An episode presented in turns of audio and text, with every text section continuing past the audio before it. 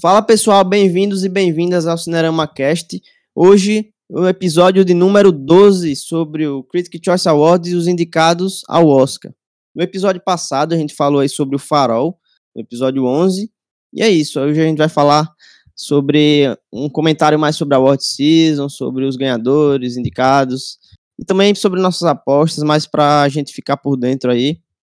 E essa semana também vai ter o episódio normal sobre um filme aí da semana. E é isso. Eu me chamo Caio e eu tô aqui com a galera bem massa. Eu vou apresentar para vocês, que é o Arthur. E aí, galera, chegou aquela época do ano que todo cinéfilo adora falar mal, mas acaba acompanhando sempre. Exatamente. A Juliana. Olá, gente.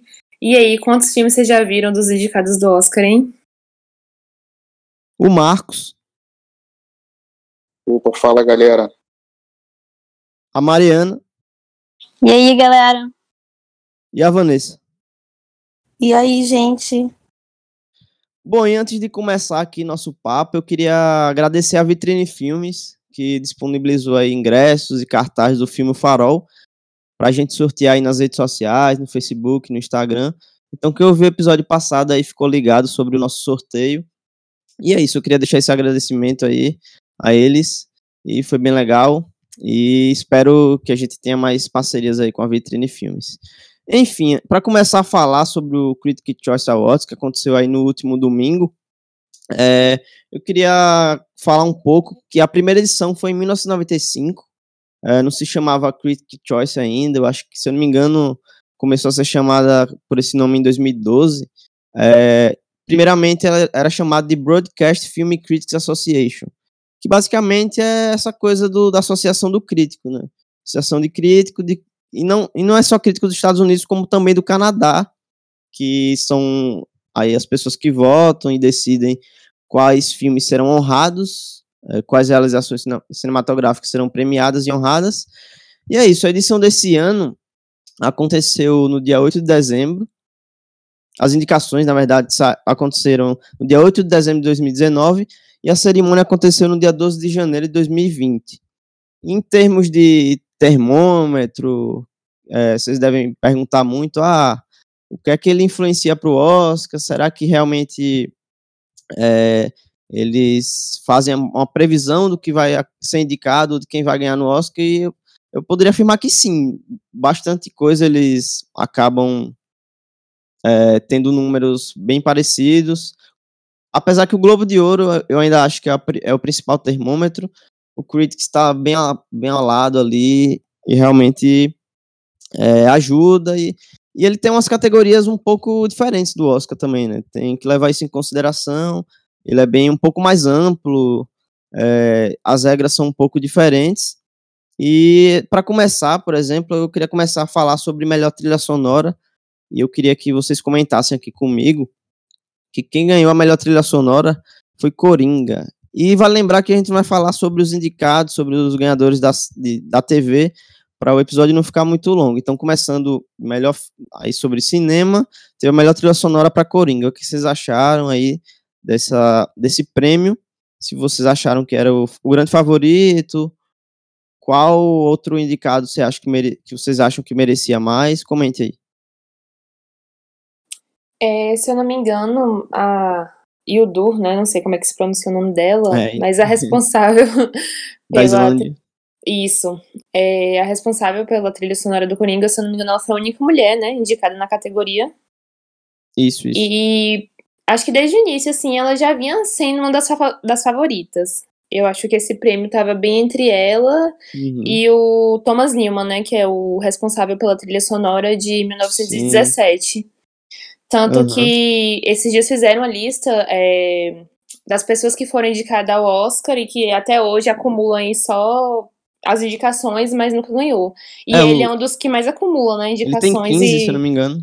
Isso, justamente. Então, esse ano é visto como um dos favoritos para ele levar, só que um dos empecilhos que eu acho que tem aí é a, a Ildur, né? Porque ela sim, sim. vem como um, uma forte candidata também. Ela ganhou no Globo de Ouro, agora ganhou no Critics. Isso. Apesar da minha trilha sonora favorita do ano ser a de Us, né? O é, Michael. Abels. Eu acho ela mais original, assim, ela casa eu bem com, com o filme, né, com o gênero. Sim, é, eu acho é engraçado fantástico. porque Us foi completamente esnobado nas premiações, né? Não pois sei se é. porque foi um filme mais do começo do ano, né? Talvez seja por isso, mas assim, é muito estranho não ter aparecido mais. Sim. Estranho porque vem também vem de um diretor que, que ganhou o melhor roteiro ano passado com Corra, né? E... Ano passado não, em 2017, se não me engano. E Corra e... também foi um filme de início de ano, sim, né? Sim, É, e o Corra teve, teve uma campanha bem melhor e chegou bem melhor nas premiações do que está chegando, né? É, eu acho que não só o que Us passou, mas o que vários outros filmes passaram, eles conseguem expressar bem, assim, o quanto a academia precisa abrir a cabeça um pouco, né? Sim, sim. Deixar de ser racista, xenofóbica e agregar outros filmes, outros uh. filmes mesmos, deixar um pouco de olhar para eles. Uhum. E também teve, teve indicado o Randy Newman com a trilha sonora do História de Casamento, né? Que, se eu não me é. engano, ele, ele, é irmão do, do Thomas Newman. Né? Eu, eu, não sei se chega a ser irmão, acho que é, é ele tem tio ou sobrinho, isso. É. é um, algum parentesco, e a família Newman é considerada uma das famílias uhum. da trilha sonora, né? Porque é. são várias pessoas envolvidas com trilha sonora. E esse ano eles provavelmente acho que se enfrentam no Oscar também, né? Pois é, vai ficar em, entre família aí. É. e agora, indo pra melhor música, acabou sendo um empate, né? Foi para As Loucuras de Rose e o Rocketman. O que, é que vocês acharam aí? Eu, eu, particularmente, achei que o Frozen 2 iria levar isso aqui. Ou até mesmo o, o a, a Beyoncé, né? Com o Spirit.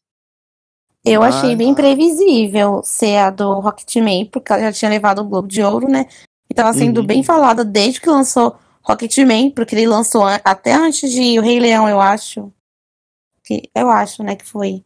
E aí tava sendo bem falada também por causa daquele busto tudo em cima do Elton John. Então eu achei previsível. Agora a outra eu achei surpresa. Aqui empatou. Uhum. As Loucuras de Rose, Rose é, é, um filme que pelo menos aqui no Brasil passou Brasil meio passou batido, assim, né? Eu, não, eu pelo menos não conheço ninguém que tenha comentado esse filme no circuito, é, assim. Ele foi. Ele é da, da Amazon, né? Se eu não me engano. Uhum. E pegou aí dupla indicação na, no Critics, se eu não me engano também. Não, eu acho que pegou essa indicação no Critics e no BAFTA, que a protagonista do filme foi indicada a melhor atriz, que isso, foi uma isso. surpresa aí pra todo mundo. Mas é um filme bacana, assim, e a música também é muito boa. Só que eu também acho que o Rocketman é o favorito. Ele uhum. acredito que segue sendo favorito, principalmente que Spirit não foi indicada ao Oscar, né? Mas eu também isso. achei bem previsível, assim, falando que ele já tinha vencido o Globo de Ouro, e agora o Critics, ele segue sendo um favorito também. E tem muito cara de que na cerimônia do Oscar eles vão colocar o Elton John pra cantar lá, né? Já, já é mais um sinal de que esse filme pode acabar levando melhor música aí. E abrindo agora para melhor filme em língua estrangeira, foi Parasita, né? Não tem como. É o grande favorito, é disparado. Eu acho que não teve nenhuma é, nenhuma premiação que prêmio outro filme que, que não seja Parasita, né? Pelo menos as premiações que Parasita está indicado. Não, não, não, me recordo agora. Mas eu acho que é, dos, dos, indicados, o, o único que poderia levar assim seria Dor e Glória, né? Vamos imaginar se não tivesse Parasita. Mas eu acho que hoje, no cenário de hoje, não tem nem como Dor e Glória lutar mais, né? Por, por esse prêmio. Sim, eu acho que se Parasita levasse melhor filme no geral, aí Dor e Glória conseguiria levar filme estrangeiro. Agora, só os dois em filme estrangeiro é quase certo a vitória de Parasita, né? É, ficou bem claro como é que o quão bem Parasita tá, tá cotado com as notícias que a gente viu nos últimos tempos aí, de que já tem série da HBO sendo planejada, e o pessoal uhum. já tá querendo fazer adaptação americana. Então, o negócio por lá tá bem cotado, o pessoal tá avaliando bem, mas sempre tem aquele preconceitozinho, né? Não, veio de fora, tal, então a gente tem que segurar nas premiações. Mas assim, é, é incontestável, Parasita é um fenômeno. É, foi um fenômeno aqui no Brasil também, está sendo um fenômeno por lá, então é, é muito difícil que não leve. Uhum. E é, essa categoria é minha favorita, inclusive, porque eu acho que todos os filmes que foram indicados mereciam muito. E eu acredito que no cenário que a gente tem atualmente, é Parasita ele é o favorito disparado, né? Só que eu acredito que se a França tivesse escolhido o retrato de um jovem chamas uhum. para representá-lo, eu acho que não que Parasita deixaria de ser o favorito, mas assim. Mas teria um concorrente à altura. Assim. Exatamente, assim. exatamente. Porque assim, o Parasita ele ganhou, as, tá ganhando as premiações televisionadas, só que muitas premiações dos críticos é, e associações, o retrato de uma jovem chamas que levou alguns prêmios de é, melhor levou estrangeiro. Pois é, então eu acho que se tivesse, se a França tivesse mandado, teria sido talvez um negócio melhor do que com Os Miseráveis. E assim, Os Miseráveis, gente, quantas vezes eles não já gravaram essa história, saca? Ah, isso que eu ia falar, é um milésimo make de Miseráveis que fazem, ninguém aguenta mais isso. Mas, não, mas, mas esses não é miseráveis... a mesma história, não. É bem é, diferente, mas é a história não é a mesma. Não é a mesma história, não. Se eu não, não. me engano, o, o, o título ele pegou com base na história, mas assim, Sim. o filme em si, é, a história filme... não se trata disso. Recentemente ah. eu vi o, eu vi o curta-metragem, que é. É um po... é meio que o gostinho do, do que o longa do é. Do filme, isso. É, tá disponível no MUBI, né, se eu não me engano. Isso, isso. E realmente não tem nada a ver com os miseráveis que a gente conhece, apesar de ser francês também. Eu achei que fosse uma versão mais moderna dos miseráveis. Não, não. Não, eu também, tanto também que jurei, ele... também jurei. Ele dividiu o prêmio. ele dividiu o prêmio com Bacurau, né? De. Acho que melhor. Não lembro qual foi o. o sim, sim, o prêmio, prêmio de. Prêmio do júri, né? Certo. É, dividiu esse prêmio com Bacurau no Festival de Cannes. Então, tudo bem que não uhum. foi um, um mau negócio, né? Que eles fizeram. Mas eu acredito que o retrato de um jovem chama seria tido mais chances. Sim, é. Pelo, pelo que eu conheço, alguns amigos que viram o filme falaram que o filme não é tão bom, não, assim. Não a ponto de representar Nossa, um país, assim. Que, que tristeza, viu? Porque eu tava uhum. empolgada pra assisti-lo. Pois é, até porque se tivesse uma indicação, eu acho que da, do retrato do Jovem Chamas, isso impulsionaria a Celine, Celine se amar para melhor diretor também, né? E para fotografia eu também acho que retrato de é. Chamas merecia demais. Sim, nossa, eu acho que era uma das categorias uhum. que mais merecia de longe. Tanto que a Claire Metton, né? Ela é responsável pela fotografia de, desse filme e do Atlantic também. Atlantic, isso. Uhum. E vale lembrar que essa categoria de melhor filme em língua estrangeira, é, durante a cerimônia ela foi exibida na, no telão, assim, né? Não foi, ela não foi dada formalmente como as outras categorias que eles ditam mais importante, né? O que é um pouco desanimador porque a gente não viu, por exemplo, é, sei lá, o elenco inteiro subir no palco, né? É isso, eu acho no mínimo uma falta de respeito muito grande. Você tirar um elenco de um país, levar eles pra lá, e eles uhum. nem ter a chance de subir no palco, gente. Pois é. nível do desrespeito, sabe? Uhum. E agora partindo para melhor filme de ficção científica ou terror, que também foi mostrado no telão e tal. Quem acabou ganhando foi o Nós, e tava concorrendo aí Vingadores Ultimato, Midsommar e o Ad Astra. O que, é que vocês acharam dessa vitória aí do Nós, do Jordan Peele? É, dos indicados era o meu favorito também. Assim, eu gosto muito do Ed Astra, mas com o Nós indicado, eu sinceramente não vejo como torcer para outro ganhar. Ainda mais que ali é o momento que a gente vê nós sendo reconhecido, né, durante a temporada uhum. toda. Porque ele até agora anda meio sumido aí, porque as premiações preferiram esnobá-lo. Mas aí quando a gente vê, a gente quer ver ele premiado. Sim. Essa categoria seria meio que filme de gênero, né? Eles englobam tudo aí. Isso, isso. Já que eles não aceitam, né, filme de gênero muito assim, melhor filme. Cantinho. Isso, joga de escanteio. É, meio bizarro. Mas eu concordo. É no... Apesar que meu filme favorito do ano foi a De Astra, eu fiquei feliz também com a vitória do Nós aí. É, porque vamos pensar assim, gente, tinha Midsommar, a gente já provou o nosso preconceito contra o diretor desse filme. É, no episódio do Farol a gente falou um pouco aí o que, é que a gente acha do Midsommar. aí, uh, o Ad Astra é fantástico, mas assim, eu não sei se, se chama tanta atenção das pessoas assim realmente. Uhum. Vingadores é um filme muito, eu, assim, apesar de que é muita gente que assiste, é um filme de nicho, né, gente? Não é um filme é... Eu acho que eles só indicaram por ser popular, né? Não, não, não, ele, ele é não é possível, ele, não é, ele é um filme bem feito. Não viram, não viram outro, porque teve, tinha John Wick, sei lá. Apesar que John Wick é ação, né? Ele entra na ação. É, não entraria Isso, ele foi indicado, se não me engano. É. E John Wick perdeu pra Vingadores em ação. Melhor filme de ação, se eu não me engano, você ainda vai comentar, né? Sim, sim. É, Quem ganha foi o Vingadores. E eu Uhum. acredito que tava todo mundo colocando na, na, no bolão 1917 e, se lascou. É, e assim, mas, mas Vi- Vingadores pra mim não é ficção científica, né? Eu não sei se.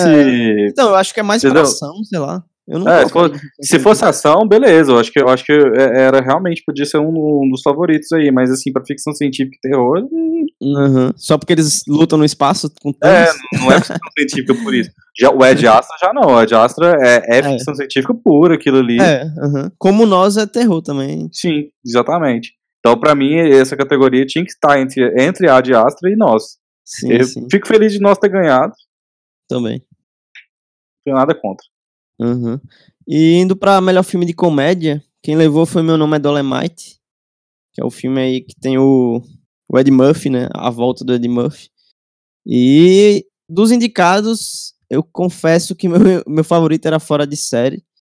Mas eu também vi, eu vi o Meu Nome é Dolemite, eu gostei também. Eu acho que os indicados dessa categoria que teve The Farewell, Jojo Rabbit, Factos e Segredos, tava bem concorrido aí, né? O que, é que vocês acharam?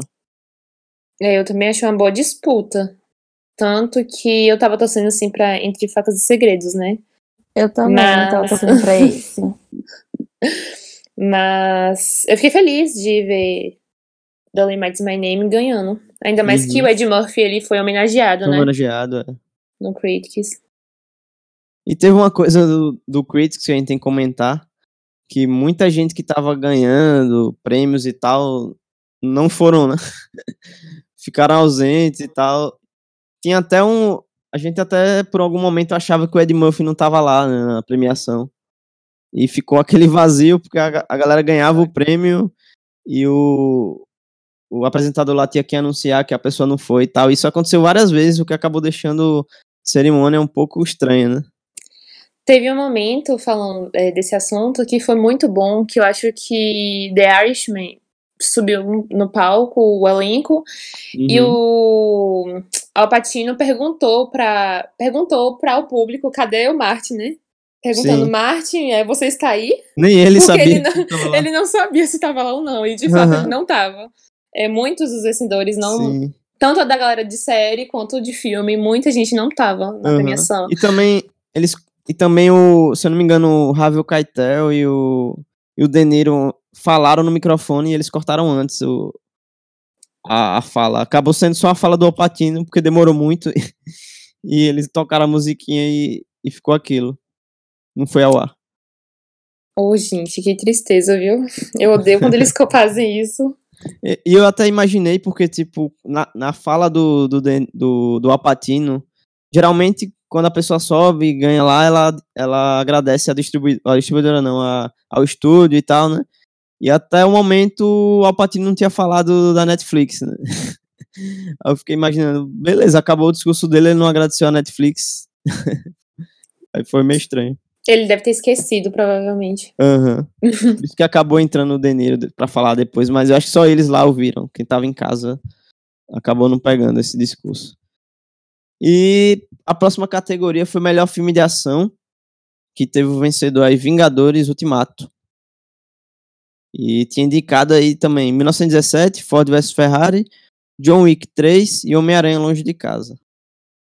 Olha aí, vocês vocês a- vocês acharam que o Vingadores ia ganhar alguma coisa?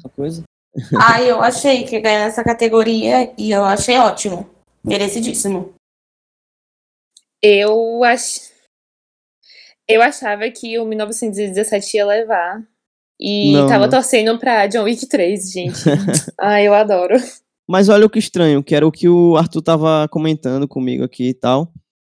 Que o Vingadores foi indicado na- nas duas categorias, né? Tipo, além de, um- de ser um filme que eles acham que é de ficção, também tava na de, de ação, né? O que não é justo, né, eu acho. É, não, não é justo, gente, porque, tipo, eu, eu não votaria em Vingadores pra melhor ficção científica e terror nunca, mas pra Ele tira a ação. vaga de alguém, né? É, e pra ação é justíssimo, sabe? Que ele esteja lá, assim. Ah, E igual você falou, tira a vaga de alguém que podia estar na outra categoria ali, que inclusive só tem quatro indicados, né? Poderia ter um outro filme ali. Sim. Apesar que o John Wick 3 tem umas sequências que, pra mim, tornam o melhor filme aí dos indicados. Merecia levar, não merecia. A gente não vê John Wick em todas as premiações. Na premiação que tá, perde. Pois é, isso é. É triste de ver. Triste. e indo pra melhor animação, acabou levando, eu acho que o favorito, né? Se não for o favorito, talvez ele, era, ele seria o frontrunner, que é o Toy Story 4. Né? Será que, que é o favorito? Acharam? Eu não sei se é o favorito, não, cara. Cara, acho é... que hoje é, porque o Frozen 2 não foi nem indicado ao Oscar, que a gente vai comentar. Não, mas, mas assim, eu, eu, de verdade, Pixar e Disney, pra mim, de animação, não, não eu, eu, vou falar algo assim que pode soar estranho, assim, mas eu acho que eles estão perdendo a mão um pouco, sabe? Eu, eu assisti Klaus agora ontem, praticamente. Ou ontem, de verdade. E Klaus é tudo o que eu via das animações quando eu era criança, assim, sabe? Tipo... Uhum. Não, mas eu digo dos, dos, favoritos que foi indicado ao Critics. O, o não, Klaus sim, não foi, entendeu? Não, sim, tudo bem. Eu tô falando de maneira geral, somando o Critics com o Oscar aqui. Ah, é, e, e assim, eu não, não, não imaginaria o Toy Story ganhando isso aí, não. Apesar que eu gosto mais do Toy Story. Eu ainda não vi o Klaus, mas assim, em termos de acompanhar a temporada de premiações, eu acho é, que o Toy Story ele é, é o favorito, sim. É, apesar da, do Missy é, Link, né? Se eu não me engano, uhum. ter ganhado o Globo de Ouro. É. Isso. Eu, pode ser também que ele ganhe o Oscar, não sei. Mas eu acho que, como favorito, com base na trajetória, eu acho que a gente tem o Toy Story 4 como favorito. Uhum. Agora sim, eu não sei se vocês viram, se já saiu, eu me lembrei disso agora, se já saíram os indicados do N Awards. Não conferi não, mas é um, é um bom termômetro mesmo. É, porque o N Awards costuma ser o maior termômetro pra categoria de animação, né? Uhum. Eu me lembrei disso agora, vou dar uma checada aqui. Mas, e tipo, tem, tem um fator que o, geralmente o Oscar parece que gosta de premiar a sequência de filme, né? Em questão de animação, né? Tanto que foi uma surpresa que a gente vai comentar depois a ausência do Frozen 2, né? Parece que eles estão mais abertos, assim, a filmes é, indies e tal. Um dos maiores snobs do, do ano, né? A falta de Frozen 2. Uhum. E eu, particularmente, achei Frozen 2 muito melhor do que Toy Story 4. Pra mim, Toy Story 4 foi o mais fraco dos Toy Stories até agora. Eu gostei. Eu não vi o Frozen 2 ainda. Não. Pretendo ver. E agora, melhores efeitos visuais. Também foi outro prêmio aí pro Vingadores Ultimato. E eu acho que não tem o que contestar, né? Porque o filme é horas e horas aí de, de, de computador, de efeitos visuais.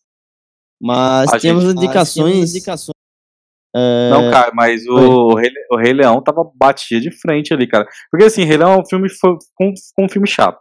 Eles ah, mas o Rei que... Leão meio que não, não foi o que eles acharam que seria, né? Não foi tão bem recebido assim.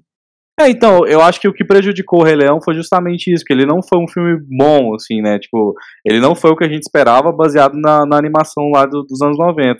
Uhum. E, e, eu acho que isso foi, acabou fazendo talvez o Rei Leão perder pontos, mas assim, em termos de, de efeitos visuais, acho que Vingadores e Rei Leão estão pau a pau aí, sabe? E, é de Astro tem... também, tá, tá, tá pau a pau também. Uhum. E o Vingadores é meio que um finalização de um ciclo aí, de uma saga, né? Tem, tem toda um, uma comoção, então acaba ganhando os pontinhos aí. É, comentando aqui rapidinho da questão do N Awards, é, já saíram os indicados e o Frozen 2 e Link Perdido lideraram as indicações com oito indicações cada. E uhum. a, a categoria de melhor filme foi basicamente a mesma do Oscar. Só que nessa categoria de melhor filme no Emmy Awards, no lugar é, foi indicado Frozen 2, é, Como Treinar o Seu Dragão 3, Klaus, Link Perdido e Toy Story 4. Enquanto no Oscar, o Perdi Meu Corpo entrou no lugar do Frozen 2. Sim, sim. Porque Perdi Meu Corpo no Emmy Awards foi indicado a melhor filme independente animado e não ah, em melhor sim. filme de, anima de animação. Uhum. E assim, Mas é gente, é se, se vocês não acham que depois disso o Oscar já deu sinal de que eles aceitaram de vez o, streaming, não? Porque, porra, a gente tem o irlandês, a gente tem Perdi Meu Corpo, a gente tem o Klaus, indicação, a gente tem História de um Casamento, o irlandês. Indicar é sim, premiar eu já não sei. Justamente, eu também eu acho que eu só acredito que aceitou depois que eu ver os, os vencedores. indicar é fácil, porque é são é filmes falar. que são fáceis de ser vistos, né? É. Então, a galera vai, vai, vai, querer, vai querer assistir a cerimônia porque o filme tá lá e tal. Já premiar é mais complicado mesmo. Eu acho que ainda tem muito preconceito da academia. Tanto que uma discussão que eu acho que eu vi em alguns sites hoje é justamente essa questão do streaming na, no Festival de Cannes, né? Porque o Festival de Cannes proibiu ano passado filmes é, de streaming e esse ano, uhum. de 2020, o presidente do júri vai ser o Spike Lee. Sim. E ele tá já com a produção pra Netflix. Com a Netflix. É, pra esse ano. É. Vai ser curioso isso aí. É, partindo agora para a categoria de melhor cabelo e maquiagem, quem acabou levando aí foi o Escândalo. É, o filme aí que tem a Charlize Theron, a, a Margot Robbie. Vocês já viram o filme? Como é, vocês acham aí da, da maquiagem? É que vocês julgam?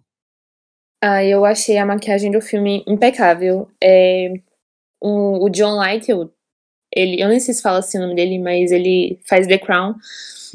E ele faz um dos personagens, assim, protagonista do filme. E eu só fui saber que era ele depois de assistir o Critics. Que uhum. ele tava lá falando do filme. E eu, gente, como assim? Ele tava no filme eu não vi. Aí fui pesquisar e era a maquiagem, porque ele tá irreconhecível. Mas acho que, assim, a pessoa carro-chefe do filme é a Charlize, né? Uhum. Que se transformou completamente. Eu Gente, achei um, um, prêmio justo. Uh, eu vi aqui que o Coringa tá indicado. Vocês acham justo, já que o, o próprio Joaquim Fênix se maqueia durante o filme? Ele passa, faz a máscara dele durante o filme. Vocês acham que foi é que aquilo, É porque o Coringa faz uma homenagem aos maquiadores, entendeu? Aí ele tem que estar tá lá, né? É verdade. Inclusive, por falar em maquiador, eu não cheguei a ler na internet, também foi um boato que me falaram, que ele chegou a tratar mal é, um dos maquiadores no set de filmagem, né? Porque ele é um ator de método e tal, e para não sair do hum. personagem, hum. acabou sendo um pouco rude com um dos maquiadores.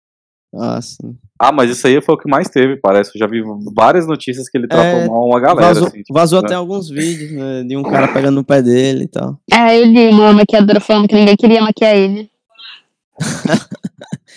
Caraca, tava totalmente no personagem mesmo. e agora indo para melhor design de figurino, mais um prêmio aí pro Meu Nome é Dolemite. Né? Foi a Ruth Eckhart que acabou levando aí o prêmio. Aí chega no Oscar e acontece o quê? Ela não é indicada. Não é indicada, então. é, é difícil de acreditar, né? Porque assim, ela ganhou o Oscar por Pantera Negra, ela era uma das favoritas disparado esse ano, junto com a Jaqueline, que é a responsável pelo figurino de é, Adoráveis Mulheres. Uhum. E não foi indicada, né, ao Oscar. Sim, do meu, do, dos indicados, meu favorito figurino foi o Adoráveis Mulheres. achei bem fiel à época, assim, bem bonito.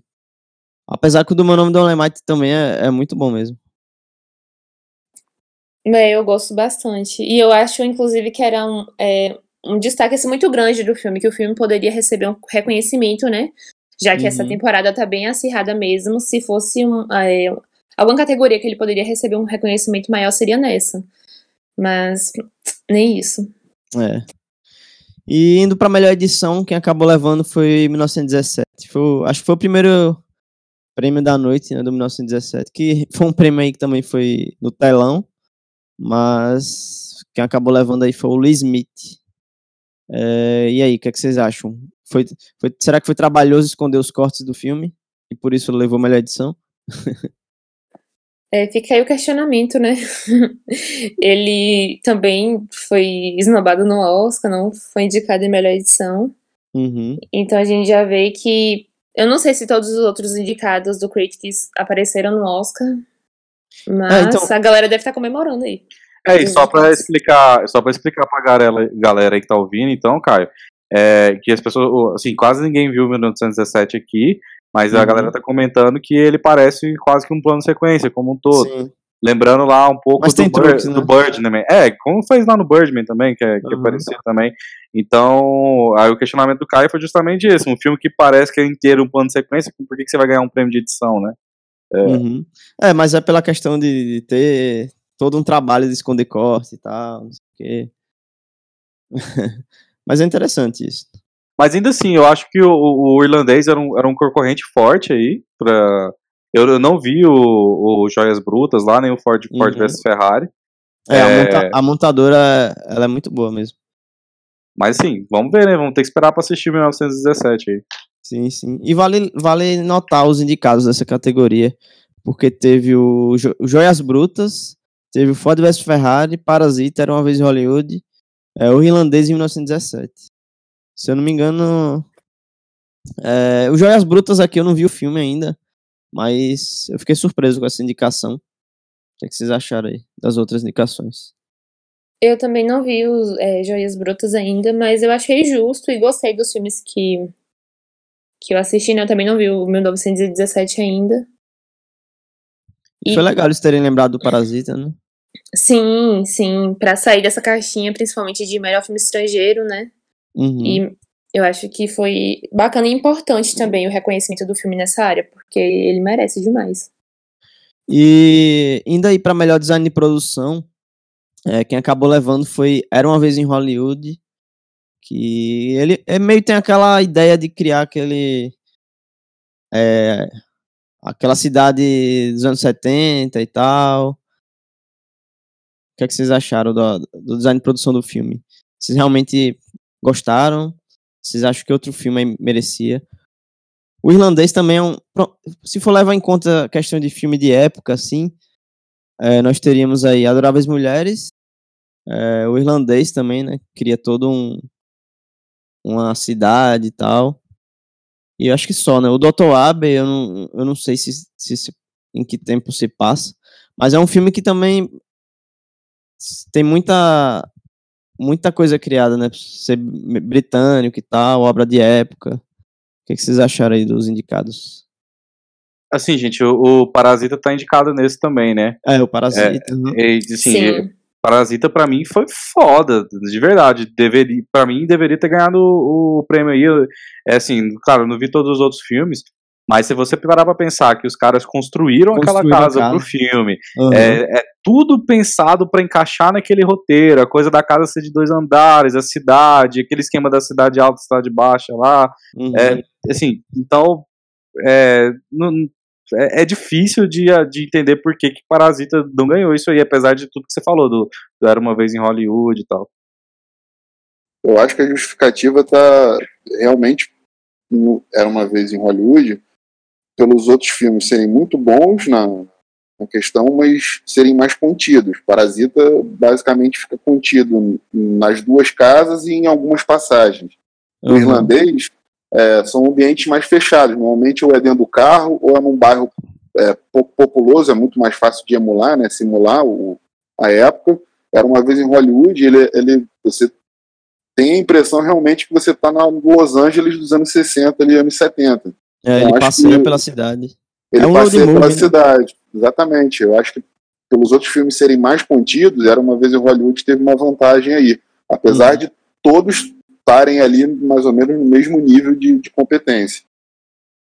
Sim, sim. É isso que o Arthur falou, eu concordo que não, eu não achei injusto é, o prêmio de Era uma vez em Hollywood, porque realmente foi um trabalho muito bom, mas Parasita, gente, merecia, sabe?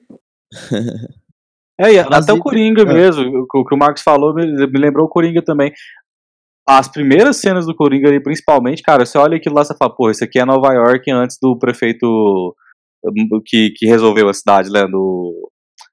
Que, que para, Nova York era uma cidade muito violenta, né, antes da, da lei da... Uhum ah, esqueci agora a palavra lá, mas que, que colocou a polícia realmente para tentar resolver os problemas da cidade ali e tal, fizeram muita coisa. Então, quando, apesar de não ser Nova York lá, né, é uma, uma Gotham, mas você, você, você vê que ele tá querendo é, mostrar aquela época, aquele estilo de cidade no filme. Assim. Acho que foi uma categoria bem disputada aí, né? E em seguida veio melhor fotografia. Quem acabou levando foi o Roger Jenkins aí com 1917. E essa categoria tem uma surpresa, né? Que foi a indicação de O Farol, que a gente comentou no episódio passado. E que realmente tem uma, uma fotografia bem bonita e, e, bem diferente, né? Do, da dos outros indicados aí. O que é que vocês acharam da vitória aí do 1917? Será que vai ser o filme, que, vai, filme que vai, é, ganhar tudo do, do, dos prêmios técnicos no Oscar? O que, é que vocês comentam aí? Mesmo sem ter visto 1917 ainda, eu acho que foi merecido, até porque o Roger Jenkins, o trabalho dele de fotografia é muito bom. Ainda mais o filme que aparentemente todo feito em plano sequência exige uma fotografia bem feita, né? Então acho que foi merecido. Vai acabar levando no Oscar também. Quase todas as técnicas. É, só que a gente, dessa categoria, a gente precisa falar do Farol, né?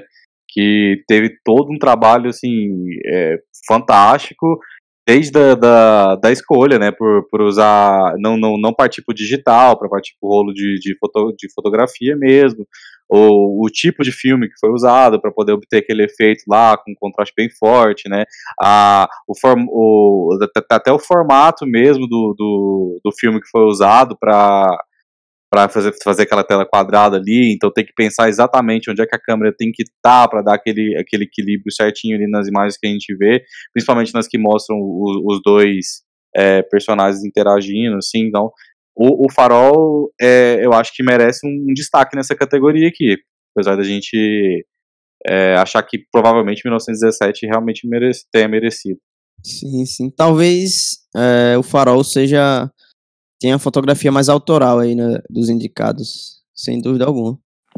E foi, inclusive, acho que uma das únicas surpresas boas, né, que a gente teve com as indicações do Oscar, foi ver o Farol no meio deles, né? Porque a gente vê grandes nomes disputando a categoria, é o Dickens, o Prieto, que trabalha com Scorsese já tem um tempo, e ver alguém que tá ali é, ainda não sei se ele tem muitos filmes é, na carreira dele, né? O Jerry Blushik, que ele também trabalha com Eggers no, no filme anterior dele, A Bruxa. Mas é bacana ver o trabalho dele sendo reconhecido, mesmo com, assim, poucos filmes conhecidos, né? Digamos assim. Sim, sim. Eu só me recordo do trabalho dele em A Bruxa também. Não lembro dele ter feito outro filme, não. É, indo para melhor roteiro adaptado, quem acabou vencendo foi a Greta Gerwig com Adoráveis Mulheres. É, eu vi o filme no meu aniversário, é, dia 13, e eu gostei bastante do filme. E realmente, é, eu não vi as outras adaptações do, no cinema do, do livro do Adoráveis Mulheres, mas o filme da, da Greta Gerwig realmente, ela, a adaptação do roteiro é muito boa, porque ela meio que dá um, atualizada, assim, ao, a um, um livro que é bem clássicozão mesmo e tal. Ela traz um. A, ela meio que tra, trabalha junto com a montagem, né? O roteiro tem uma. A história não é de uma forma não linear e tal. Então, eu acho que foi merecido aí esse, esse prêmio. E apesar que é, tinha o Jojo Rabbit também é, indicado, mas eu acho que o, realmente o, o roteiro adaptado do, da Gruta Gary é, seria o melhor, assim. O que, é que vocês acharam? É, eu achei, assim, uma surpresa, né? Eu não esperava ela ganhando, apesar de torcer muito por ela, mesmo sem ter visto o filme. A Greta, eu gosto muito do trabalho dela. É, ela estava sendo mais reconhecida, assim, em associações de críticos, mas perdeu uma força quando começou as premiações televisionadas. E fiquei feliz, né, que ela ganhou aí e também, inclusive, foi um dos prêmios que, se eu não me engano, é, não mostrou ela indo no palco, né? Mas ela tava lá para receber. Sim. Só mostraram assim, no fundo, é atrás do, do palco, assim, pegando o prêmio, mas ela não subiu no palco. Uhum. É, espero que ela leve o Oscar também, né? Porque ela foi indicada. É, só que eu fui fazer uma contagem, assim, do, de quantas vezes o Critics bateu nessa categoria com o Oscar, e nos últimos 10 anos, só três vezes que, que foram iguais. Então eu acho que uhum acaba sendo a probabilidade um pouco baixa. Sim. E de ter bons concorrentes também, né, esse ano, assim, tá, tá um ano forte pra, uhum. pra essa categoria. Tá bem disputado, é verdade.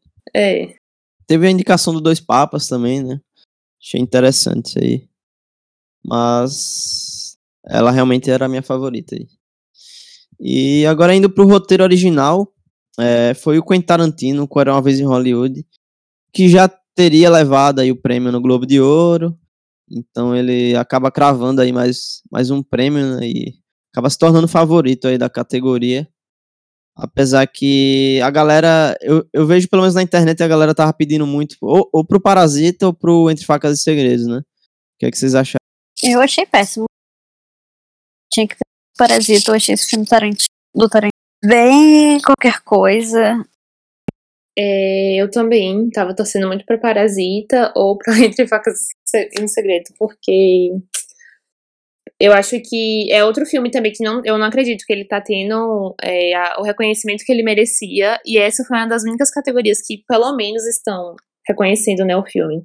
Só que diferente da, da categoria de melhor roteiro adaptado, o Critics costuma acertar muito o vencedor do Oscar. Nesses últimos 10 anos, pelo menos 8, oito dos hum. últimos vencedores foram iguais, né? Ao Critics. E pela trajetória também do Tarantino nessa temporada, eu acho que ele vai levar isso aí. É, ele é o grande favorito, favorito. da categoria, sem dúvidas. Ah, eu achei uma piada também, porque para mim era entre fatos e segredos e na repescagem Parasita. Esse do Tarantino não faz sentido nenhum. O filme é bom, mas se você for comparar com esses outros dois que eu falei, hum, não dá, não dá.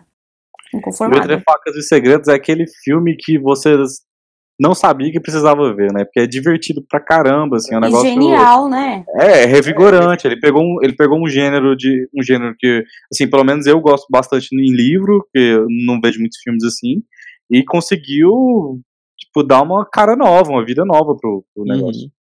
E um gênero que facilmente cai em clichê, né? Mas ele conseguiu se virar bem, né, no roteiro.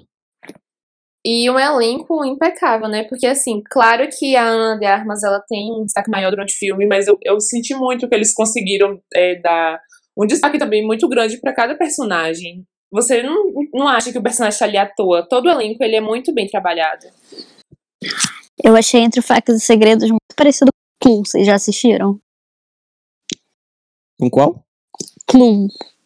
Não, nunca vi, não. Eu também é um... nunca assisti, não. É um, Gente, acho que, se não me engano, tem o T. Curry. As, é, é com o Tim Curry.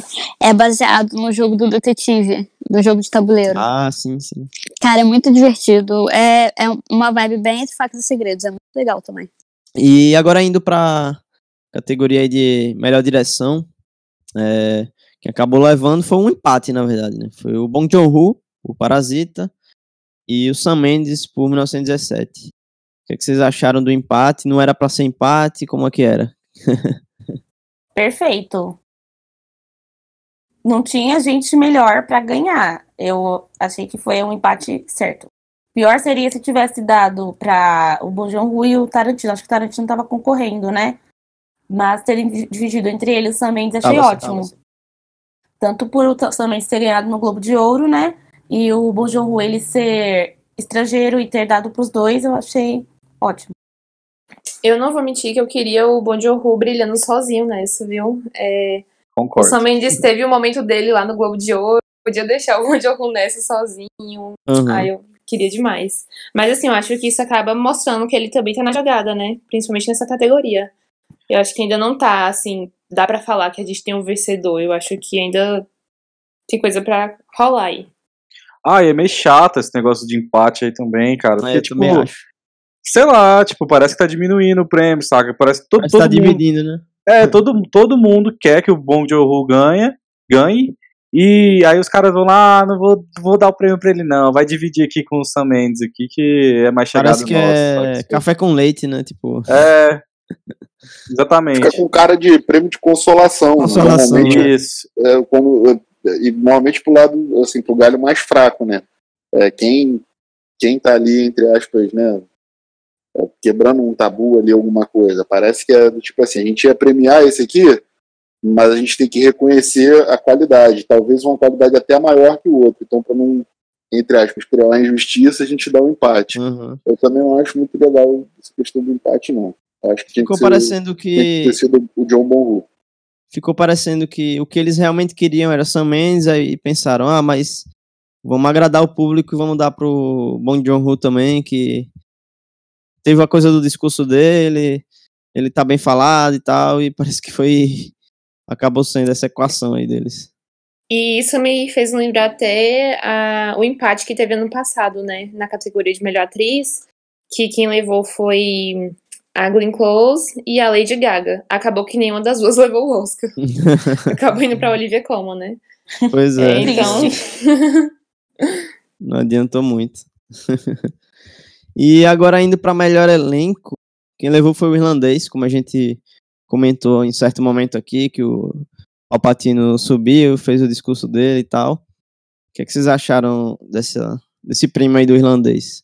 É o pre... Acho que foi o prêmio de melhor idoso, assim, né? Subiu um monte de velho lá e aí. ah, cara, eu acho que é meio que botar o Barcelona para jogar contra o América, sacou? é, é mas é, você tem ali uma galera de peso ali, por, por galera já premiada, extremamente competente, há 200 anos aí na, na indústria, é, não, não, não, não diminuindo as outras, mas você conseguiu juntar ali numa coisa só muita gente uhum. muito boa, sacou? Então é, é fazendo, fazendo uma comparação com, com a categoria lá do, do, do, roteiro original, é a mesma coisa. Aquilo lá é, é a categoria do, do, Tarantino, sacou? É o, é o, melhor percentual de aproveitamento do cara, meio que esperado. Uhum. E é meio complicado tentar entender qual o critério deles nessa categoria, porque se você for parar pra pensar, tipo, Era vez Hollywood tem grandes atores e tal, é, o irlandês também, atores mais consagrados ainda, né? Só que se você for parar pra pensar elenco em forma de é, aproveitamento de, de atores, tipo, é, tempo de tela e, e como a Juliana falou, da dosa, meio que da dosagem que o Ryan Johnson deu é, para os atores em Entre Facas e Segredos, né? Que cada um teve seu tempo ali e, e, foram bem apresentados e tal. E eu acho que nesse caso o Parasita entra bem nisso, né? Porque você consegue criar empatia e, e, e gostar ou não de, de, de quase todos os, personagens que aparecem, né? Ah, eu acho que esse prêmio era de Entre Facas e Segredos também indiscutível. Se você for ver o elenco, é, tudo bem, o irlandês tem um elenco de gente tão famosa e tal, mas se for ver o Entre Facas e Segredos é um elenco mais rico de gente. Então era merecido para eles.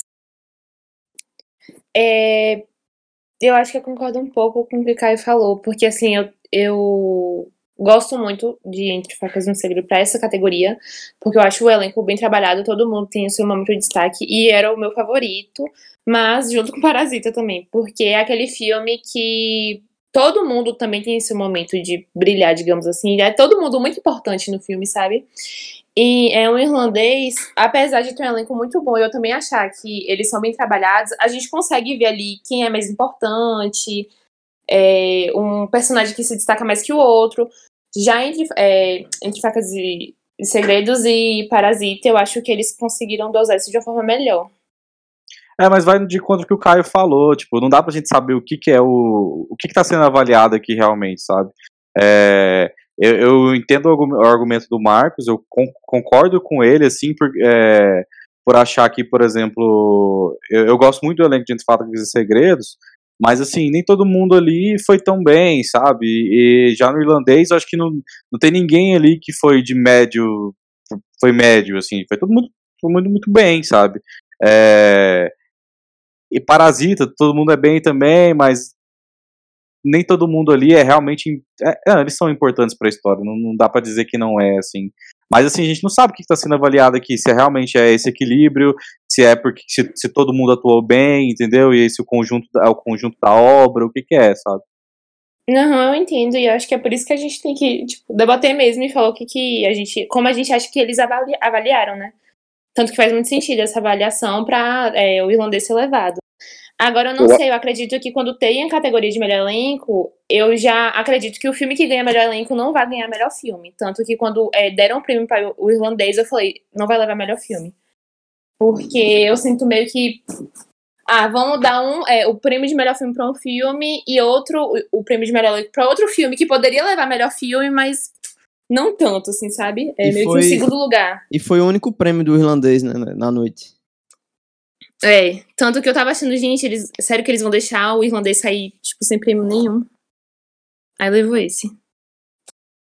Eu acho que, que, que o critério é, é, um equilíbrio entre é, tempo de tela, né, o, o, a entrega ali do, do, o elenco para a própria história e dependendo como for, equalizar isso no sentido seguinte, um personagem talvez tenha menos, menos tempo de tela ou menos relevância na, na, na história, ele consiga é, entregar tanto quanto o personagem que teve mais tempo de tela e tal. Então, se a gente colocar ali dentro do, do, do trio ali de estrelas, né, que seria o Joey Pesci, o, o, o De Niro e o Al Pacino, o Joey Pesci é, é, é, o, é a pessoa do elenco que tem menos tempo de tela, mas ele é muito bom. Toda vez que ele aparece, ele, ele, ele continua relevante durante a história inteira, mesmo, mesmo não tendo tanto tempo de tela quanto os outros dois. Eu acho que é, é, é, o critério seria esse. Se a gente colocar o equilíbrio entre tempo, tempo de tela e apresentação, entre facas e segredos, eu acho que levaria. Porque todo mundo tem, um, tem entre aspas, a mesma participação, com exceção da Ana de Armas e do Daniel Craig, né, que estão a par ali, movendo a história toda, mas seria uhum. a parte mais equilibrada. Então, eu não sei. É, eu, eu, eu, eu, gosto muito de Entre Facas e Segredos, mas eu acho que é, o irlandês ali tá, tá, tá bem aplicado o pleno ali. Acho que não, não tem problema nenhum, não. Uh, lembrando que a gente falou sobre o irlandês no episódio número 5. É isso, é, eu acho que. É, é porque assim, é uma categoria que querendo ou não, os indicados eram bons e não foi injusto o prêmio de irlandês, né? Eu queria ver Parasita sendo reconhecido nessa, principalmente porque os atores não estão sendo reconhecidos, né? Eles nenhum ator foi indicado para nenhum prêmio televisionado, apesar de uhum. merecer muito. E eu sentia muito que aqui era a chance deles, assim, do elenco ser reconhecido de uma forma no geral. Assim, se a gente fala do diretor, do roteiro, mas do elenco mesmo.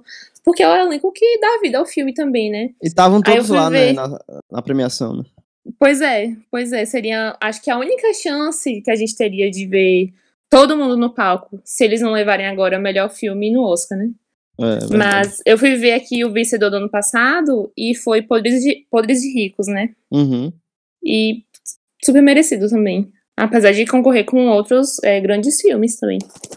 Pois é, eu acho que não tem nem precedente. É um elenco fora de Hollywood, né? Recebeu o prêmio de melhor elenco. É, a não ser, se não me engano, acho que por, é, por elenco de algum filme inglês. Mas fica mais ou menos isso aí, entre Hollywood e, e, e o cinema inglês. Eu acho que não tem precedente de, de um elenco de, né, de outro mercado tá, tá ganhando prêmio. É, indo agora para melhor ator ou atriz jovem, foi o garotinho do Jojo Rabbit, protagonista. E é engraçado porque nessa categoria o Jojo Rabbit teve três indicações. Por de seis, eles tinham três, então já estava meio que certo que eles iriam levar, né? Apesar que, por um lado, essa coisa de ter vários indicados na mesma categoria poderia meio que, sei lá, dividir os votos, né? Mas ainda assim ele acabou levando aí o, o, o prêmio.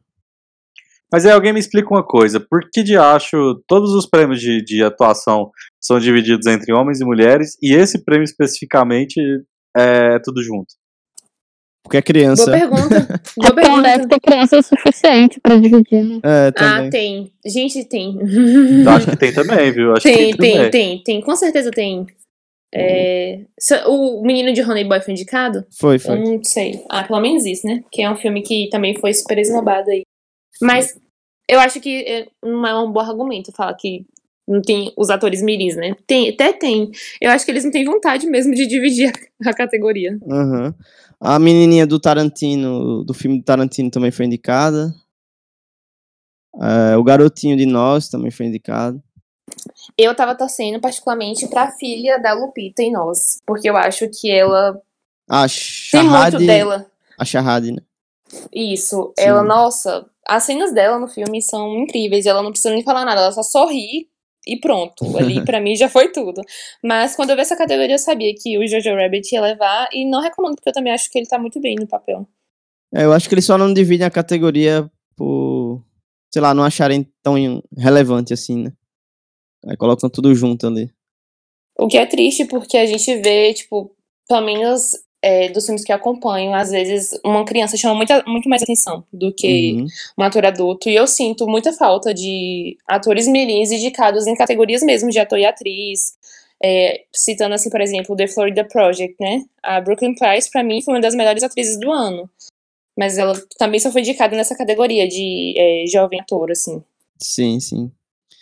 E continuando em elenco aí, falando por atores e atrizes, é, vamos para melhor atriz coadjuvante, que quem levou foi a Laura Dern por História do Casamento, que também levou no Globo de Ouro e se firma aí como a grande favorita, né? Eu acho que não tem nem é, concorrência mais, porque se a gente for analisar, que a gente vai comentar mais à frente, os indicados ao, ao Oscar, a maior concorrente, concorrente dela era, era Jennifer Lopes, que acabou nem sendo indicada, né? Então a Laura Dern aí levou o Critics, levou o Globo de Ouro. Então talvez seja quase 90, sei lá, por cento de chances dela levar, né? Só se acontecer uma grande zebra aí. O que, é que vocês acham? Eu acho que esse prêmio já é dela também. É, principalmente por ela ainda não ter, né, nenhum Oscar. Uhum. E eles verem essa como a chance de dar um prêmio pra Laura. Essa é a compensação, né? Aquele prêmio. Isso, justamente. E esses 10% aí, eu acho que só a Florence. Seria possível a Florence Pug, né? Ah, ela tá muito boa. E ela também, tipo, já ganhou alguns prêmios e tal, mas eu acho que esse prêmio já é dela já. Uhum. Eu acho, eu tava achando que a Scarlett Johansson ia crescer nesses últimos dias aí com Jojo Rabbit, mas parece que não, né? Então... Mas ela vai crescer para melhor atriz, cara, com certeza. Ela tá com muita cara, que ela tá com a idade, entendeu? Tá concorrendo dois prêmios, então. Dupla, é, dupla indicação, né? Então tá com cara de que ela vai ganhar. Mas não sei. Eu acho que depende do SAG, assim, né? Uhum, Porque mas... Seria a única premiação que ela poderia levar. Eu acho que essa coisa de dupla indicação é um pouco perigosa, porque pode dividir votos, sabe? E ela vai acabar não ganhando nada, assim. Cara, eu acho que ela tá melhor em Jojo Rabbit do que em História de um Casamento. Mas. Apesar que ela aparece bem pouco, né, comparado no, no Jojo Rabbit. Ah, ela aparece ela... bem menos, mas não sei, eu acho que ela ela rouba um pouquinho a cena quando ela aparece. Uhum. Gente, eu acho ela fantástica em História de um Casamento. Eu adorei demais a performance dela. E já em Jojo Rabbit eu não achei nada demais. Só, tipo, ela fofa, engraçada e só. eu, tipo assim, eu consigo listar várias outras atrizes que eu preferia e que eu acho que mereciam mais, assim, eu estar no lugar dela, sabe? A J-Lo, Principalmente... É, nossa, me fala, né? É, indo aí para agora a melhor ator coadjuvante, quem levou foi Brad Pitt, que também aí é o grande favorito, né, até o momento. E era uma categoria que tinha dois indicados do irlandês, né, mas mesmo assim não acabou levando. E teve a surpresa da indicação do William Dafoe por O Farol, né, também. Bom ver que o Dafoe foi lembrado aí. Eu acho que ele era meu favorito, inclusive. Toda vez que o Dafoe tá indicado, ele é meu favorito, mesmo sabendo que ele vai perder. Mas bom, né? Pelo menos ele foi lembrado dessa vez. Sim, eu acho que ele sempre dá as caras aí, né? Mesmo que não seja no Oscar, nas outras premiações, sempre que ele faz filme, ele aparece ali. É isso, já tem uns três anos aí que ele vinha sendo indicado ao Oscar, é, com The Florida Project, o filme do Van Gogh ano passado, né? E uhum. aí, se ele fosse indicado esse ano de novo, mas eu também acho que é uma categoria que tá muito certinha já. Pro Sim, Pete. E o mesmo caso da Durney, né? Eu acho que eles estão vendo como a chance de premiar logo ele. Uhum. Apesar de que ano que vem ele vai ter o novo filme do Chazelle, né? O é Babylon. Sim. E eu acho que eles poderiam esperar um pouco mais pra premiar. Pra premiar. é. Mas você acha que quem merecia no lugar dele, se, se não fosse? Tem o William é. Dafoe, Tom Hanks, Anthony Hopkins, Al Pacino e Joe Pesci no Critics. Ah, eu daria pro Dafoe ou pro Pesci. Se não fosse para ele. É, o Pesci tá muito bom mesmo. Ele tá é, perfeito. Eu, eu, eu, eu concordo com, com, com, o prêmio do, do Brad Pitt, porque ele é o, o coadjuvante que meio que rouba a cena. Sim. É, então faz meio que sentido, né? É, tá um pouco acima ali do, dos demais coadjuvantes, mas se não fosse ele, eu gostaria muito do Joey Pesci, também que entrega um trabalho muito, mas muito bom no irlandês, cara. Uhum. Eu acho que se não fosse o, o Brad, eu daria pro Tom Hanks. Porque eu vi Um Lindo Dia na Vizinhança e o filme basicamente é ele. É. Tanto que eu não é. entendo porque que ele tá de coadjuvante, né? Mas tem toda aquela coisa, igual o Brad Pitt. Ele é praticamente principal, mas jogaram ele pra coadjuvante. Então acho que eu daria pro Hanks, se não fosse o Brad Pitt. Eu acho que. Porque eu lembro né, no início da corrida que estavam na dúvida ainda se iam mandar fazer a campanha pra ele em ator ou em ator coadjuvante. E eu acredito que preferiram fazer a campanha dele pro ator coadjuvante porque a campanha estaria mais fácil, assim. Sim. É, desde o início da temporada, a categoria de melhor ator estava muito acirrada. Mesmo ainda não tendo saído dois papas, todo mundo sabia que o Jonathan Price ia estar muito bem. Ainda não tinha saído o irlandês, mas todo mundo sabia que o De Niro estava muito bem. Uhum. Então eu acho que viram uma, uma chance, assim, sabe? Em ator coadjuvante. Porque provavelmente, se tivessem feito a campanha do Tom Hanks em melhor ator, ele nem estaria, eh, estaria sendo indicado ao Oscar. É, eu dessa também vez. acho que não. Não vejo espaço pra ele ali. Uhum. Esse negócio do Tom Hanks, antes de eu assistir o filme, eu também tinha achado estranho. Ele tá em, coa em coadjuvante, mas ele realmente não aparece tanto assim. Mas é tipo aquele coadjuvante que rouba a cena, né? Como a gente comentou dos outros aí. Ah. E partindo pra melhor atriz, foi a Renée Zellweger por Jury, né? Que é, a, sem dúvida alguma, eu acho que ela, ela é mais vencedora ainda, tipo, de certeza, assim, do que a Laura Dern, né? Eu acho que se, se eu falei que a Dern é 90%, eu acho que a Renée é 99%. E, e nessa categoria foram sete indicadas, né? Então, é, foi bastante gente. O que é que vocês acharam aí? Vocês acham que E aqui, vocês viram aqui, menos, é, aqui pelo menos fizeram jus à Lupita, né? Que, É, que teve a indicação. chegou aqui. Uhum. Pelo menos isso. É, eu achei bem previsível, né? Era na cara que a Renée ia ganhar. Eu vi Jude e eu achei um filme assim não tão bom, mas a atuação dela valeu bastante. Então, foi merecido. Acho que a única que batia com ela era a Scarlett, por História de um Casamento. É, as minhas favoritas da temporada foram a Aquafina e a Lupita, né? E as duas foram indicadas aqui, então eu fiquei muito feliz. É, mas eu também acredito que já é certo, assim, que a Renée vai levar esse Oscar. Ainda mais que você falou essa questão de estar mais certo do que a Dern. Eu acho que é realmente isso, porque principalmente nas premiações é, dos críticos e associações, tava tendo uma disparidade entre ou era a Dern ou era a J-Lo. Então era sempre uma das duas. Uhum. E a Renée não, era sempre ela. Sempre ela. Uma ou outra a Scarlett levava, mas assim, muito raro, muito raro. E a Lupita também, né? Que ganhou, foi a que Sim. mais ganhou. Mas assim, falando das que estão com mais chances de, de. que apareceram mais nas premiações mesmo, televisionadas, a Renée era, era a que mais levava e a que mais leva, né? A que mais tá levando, assim, durante a temporada. Então acho que já é dela. É, também não gostei muito do filme, mas ela tá muito bem. Muito bem mesmo. Vai ser um prêmio justo. Sim, sim. E ela é que é uma atriz que voltou à atividade agora, né? Tava um tempo aí de fora. É, tanto que no Twitter é, fizeram um thread, assim, falando um pouco sobre como é, a carreira dela se liga um pouco com a carreira da Judy, né? Porque a Judy também ficou um pouco de escanteio um tempo e depois retornou aos holo- holo- holofotes. E Uhum. acho que isso que foi um pouco o que aconteceu com a Renée também. Sim. E agora falando sobre melhor ator, é, quem acabou levando foi o, o Joaquim Fênix por Coringa. E só afirma um pouco mais a- o que a gente falou do, do, de que as categorias de elenco já estão meio que previsíveis, né? né? Já estão meio que certas de quem vai levar, né? E o, aqui, não, aqui se repetiu, né? O, o Joaquim Fênix, que já tinha ganhado no Globo de Ouro, acabou levando agora também no Critics' Choice Awards. Eu acho que vai levar também no Oscar, cara. Também é outro caso de um ator que já vinha aí sendo muito consagrado e nunca levou, né? Eu lembro que no ano de O Mestre mesmo, ele deu azar de ter Lincoln, do Daniel Day-Lewis, porque senão eu acredito que ele teria levado naquele ano. Mas é, é, a academia também vem na forma de, de premiar logo, né? Ainda mais pro- aproveitando que as outras premiações já deram o prêmio, eu também acredito que o Oscar já tá na mão dele. Uhum. Mas é engraçado que é uma que foi um prêmio para um personagem que já foi premiado antes. né?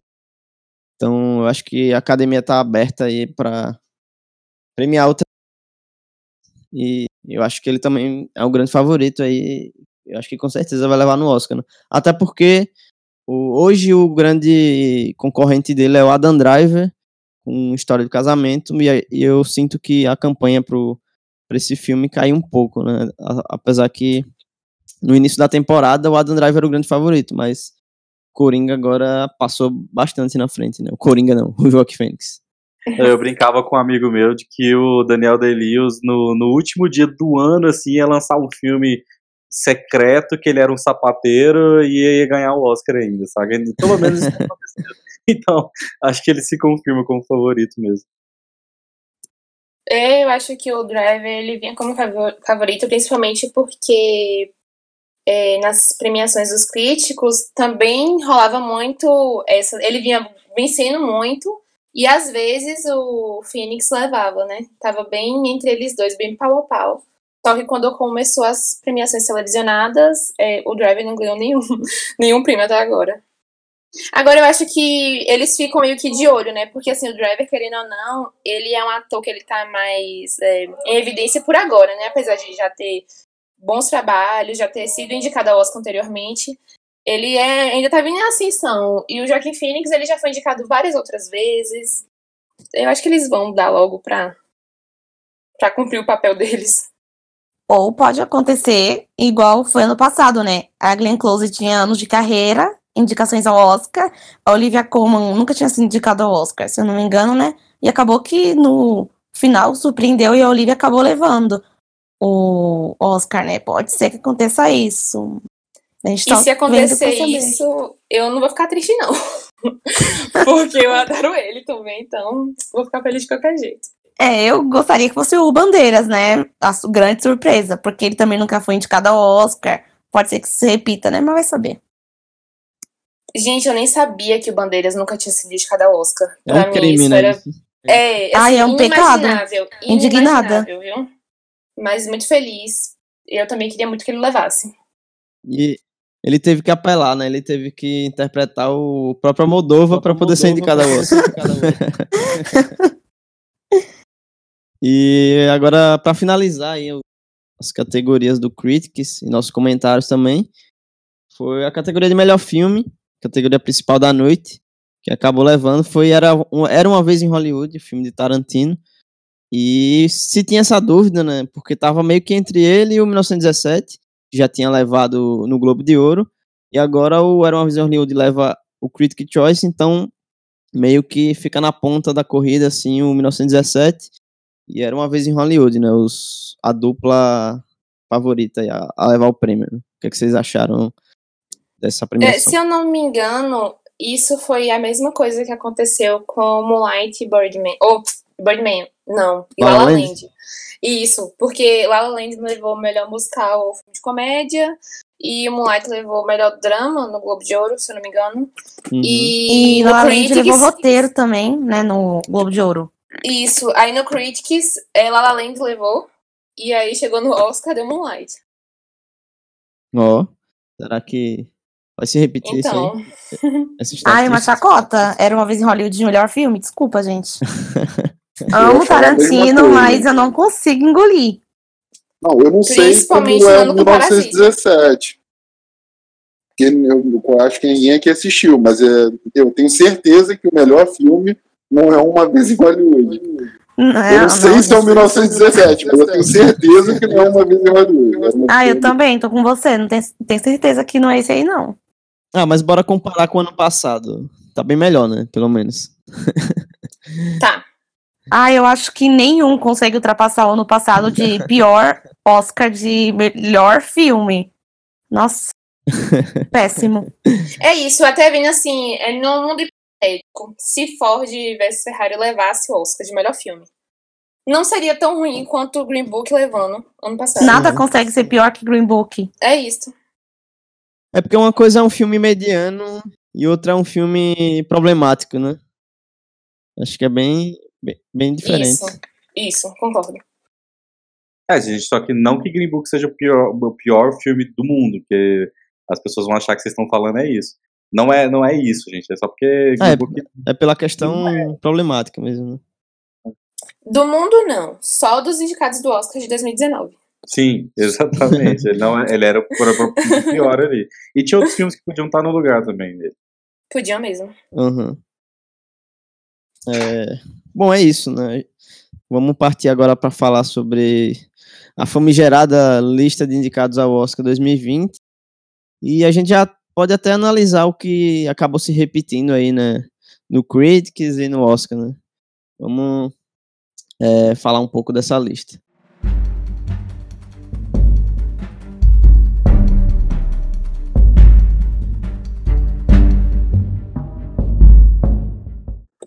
Então, aqui eu vou começar com melhor animação e curta-metragem. É, foram indicados o filme de Sarah, Doctor, é, Hair Love, Kitty Boo, Memorable e Sister. Uhum. Eu ainda não vi nenhum, mas se vocês viram algum e quiserem comentar. Eu vi o Hair Love, o Kitty Boo e o Sister. É... É, só, só complementando, Caio, os três estão disponíveis na internet para quem quiser assistir. Sim, sim. Acho que até o Memorable também tá, tá no. Acho que no Vimeo. E, enfim, o Kitibu é o, é o representante da Pixar, né? Então, já tem um nome aí, um grande estúdio. Mas eu vi que o Relove é muito bom também. Então, eu acho que se fosse para, pelo menos dos que eu vi, se fosse para esses dois aí, eu ficaria feliz. O Sister eu não gostei tanto, achei bem bem previsível assim, porque ele tem um mini plot twistzinho assim, mas eu não curti tanto. Mas os outros dois aí eu, eu gostei, eu ficaria feliz. É, é geralmente, Pode falar. Não, pode falar, só ia comentar que o Sister eu vi algumas imagens dele, achei meio bizarro, assim. vou, assistir, vou, assistir, isso depois. É, ele Acho é, é bem é... melancólico, bem. E por triste. conta da técnica de animação que foi usada também, né? Que é uma técnica diferente. Sim. É, e o, o Hair Love, tipo assim, pra quem tem cabelo crespo aí, cara, fantástico.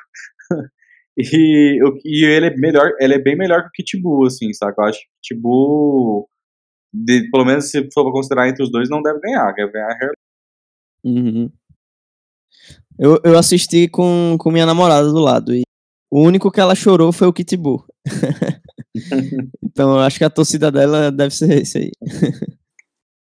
É, eu ia comentar porque geralmente os é, curtas da Pixar são exibidos é, antes de algum filme, né? Deles, pelo menos quando vai pro cinema. Sim. Aí eu queria saber se vocês sabem se foi exibido antes de algum filme da Pixar recentemente ou não? Cara, eu não sei.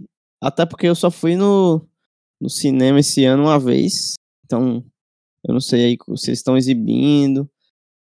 Mas é provável, né? Porque nos outros anos realmente acontecia isso, eu lembro. É, geralmente eles fazem assim. Não sei também, depois vou procurar saber. É... Pode ir para a próxima categoria? Sim, sim. Então, a próxima categoria é melhor curta-metragem. Os indicados foram Brotherhood, NEFTA Football Club, é, A Sister, The Neighbor's Window e Saria. É, eu só vi o, o Brotherhood, por enquanto, até agora.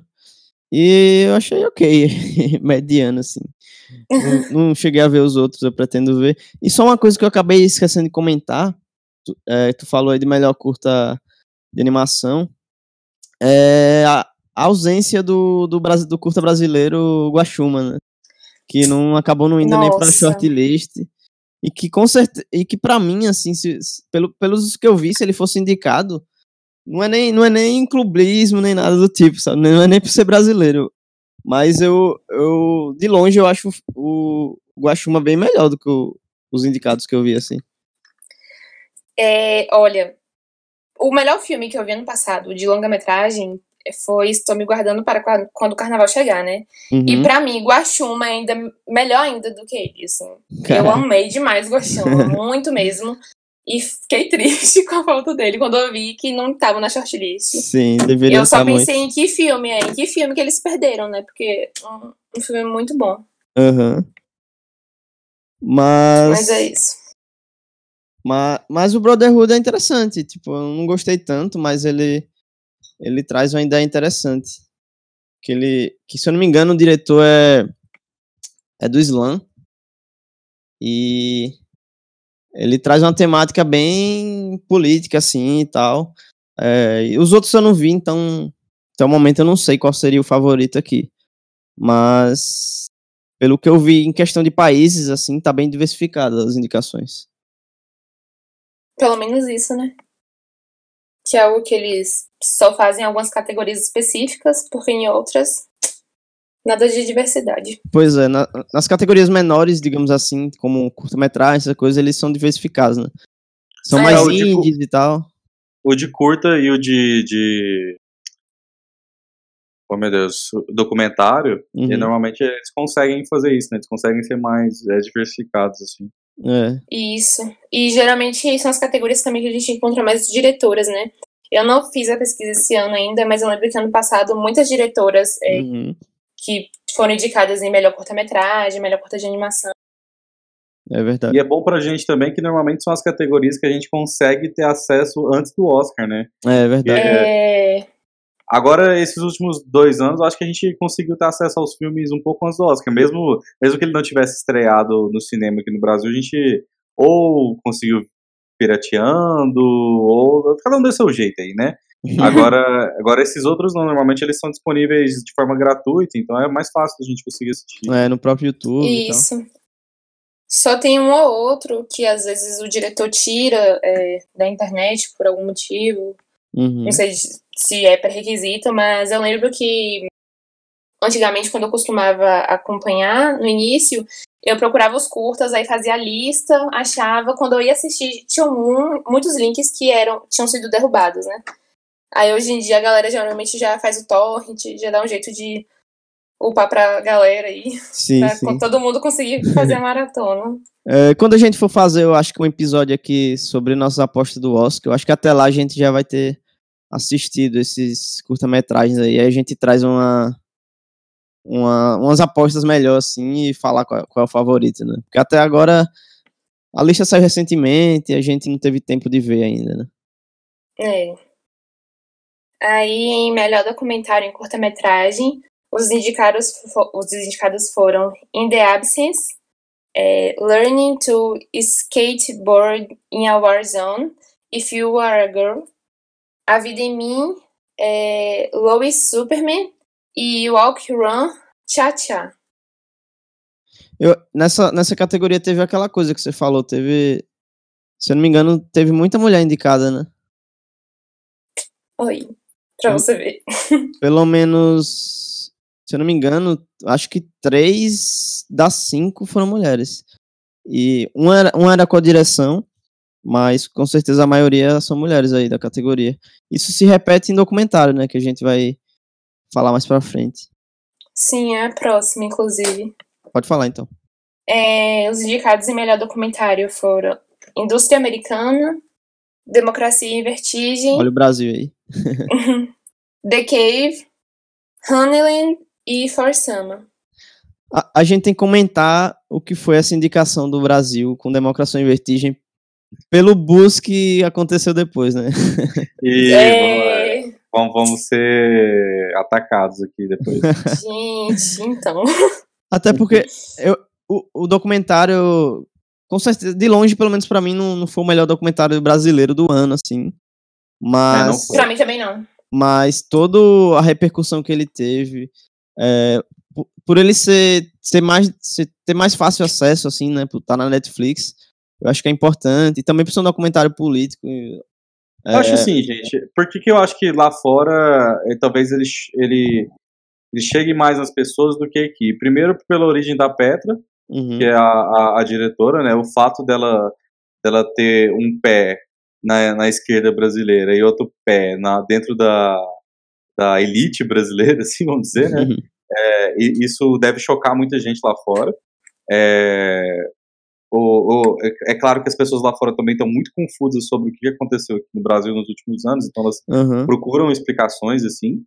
É, mas realmente, não, não, não foi o, o, melhor, melhor documentário brasileiro. Assim, eu, eu particularmente, eu, eu, eu tive dificuldade de, de, chegar até o final dele.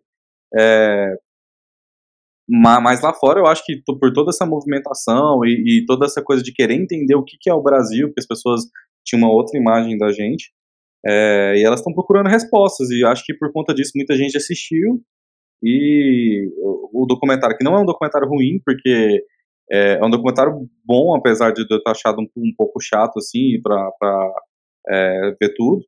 E, e, principalmente porque, apesar dela, dela tomar uma, uma, posição política ali, ela conseguiu ser mais imparcial, é, impar imparcial que muita gente que, te, que se diz imparcial, sabe? Sim. Então. E, pelo menos quando eu assisti, eu tive a impressão que o, que o documentário é muito para gringo entender a, o cenário político brasileiro, sabe? Eu acho que isso também foi outro fator que ajudou aí a, o documentário a crescer na corrida, né? E é isso, é, o Oscar, ele é muito menos de qualidade, muito mais de campanha, né? É, uhum. O Democracia em Vertigem, ele tá aí desde a prim primeira premiação é, de documentário, que é o Critics' Choice Documentary Awards, ele foi indicado, ele teve três indicações, aí ele foi indicado no IDA, que é o International Documentary Award, então ele tem vários prêmios e várias indicações e muitas premiações americanas, é, de documentários. Não só ele, como hum. todos os indicados a melhor documentário. Mas. Então é muito. Mas, mas sabe qual foi a maior surpresa da, dessa indicação para mim na lista? Foi a ausência do Apollo 11, que era até então o favorito a levar o, o prêmio, né? Sim, sim. E é isso, tipo assim, quando você acompanha uma temporada de premiações, você já sabe quais filmes que podem ser indicados e você vê que não tem espaço para todo mundo. Geralmente uhum. um ou outro vai ficar de fora. E um ou outro que é muito bom. E aí o Apollo 11 mesmo foi uma surpresa, acho que foi um dos maiores esnobados, né, desse ano, porque ele Sim. era super esperado, era o, era o favorito para levar o prêmio, né? Mas a mesma coisa aconteceu ano passado também, porque ano passado o favorito era Want You Be My Neighbor, uhum. e ele também não foi indicado, sendo que ele tinha levado todos os outros prêmios anteriormente Nem de apareceu. documentário. Nem apareceu. Mas é, essa coisa do, do Oscar de, de, documentário, normalmente eles pegam é, filmes mais políticos mesmo.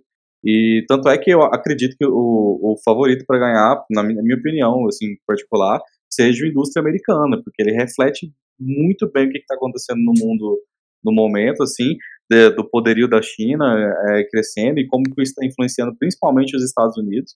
Uhum. É, é, é, como naquela época do Al Gore lá, né, que fazendo propaganda há, há uns anos atrás aí, acho que vai, vai nesse mesmo sentido, nesse mesmo ideia. Assim. É isso, geralmente os documentários políticos, eles são muito queridos, eu acho que em todas as premiações de documentário.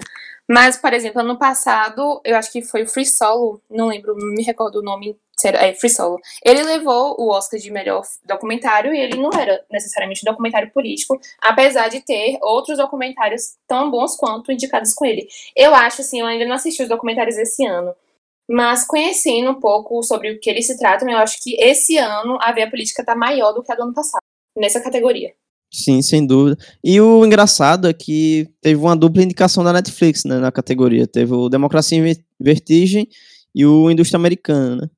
Então, é. isso já é uma, eu acho que é maior, mais um fator, assim, eu acho que acho que o, o brasileiro, o filme brasileiro não, não tem grandes chances, até porque toda a campanha agora vai para o indústria americana, né? Sem dúvida alguma. É, ele já, o indústria americana, ele também já vinha como favoritos, assim como o Honeyland, né? Que também foi indicado em melhor filme estrangeiro. Eu, particularmente, nunca vi um documentário indicado em filme estrangeiro. Então, eu já acho que isso é, aumenta muito uhum. as chances dele, né? Com certeza. Foi bem peculiar Mas essa indicação é aí. É, eu adorei, que é de, de uma diretora. Uhum. E o indústria americana tem um, tem um negócio aí, assim, que eu, eu não sei se, se, isso aconteceu no ciclo, no, nas rodas de vocês, rodas de conversa de vocês, assim.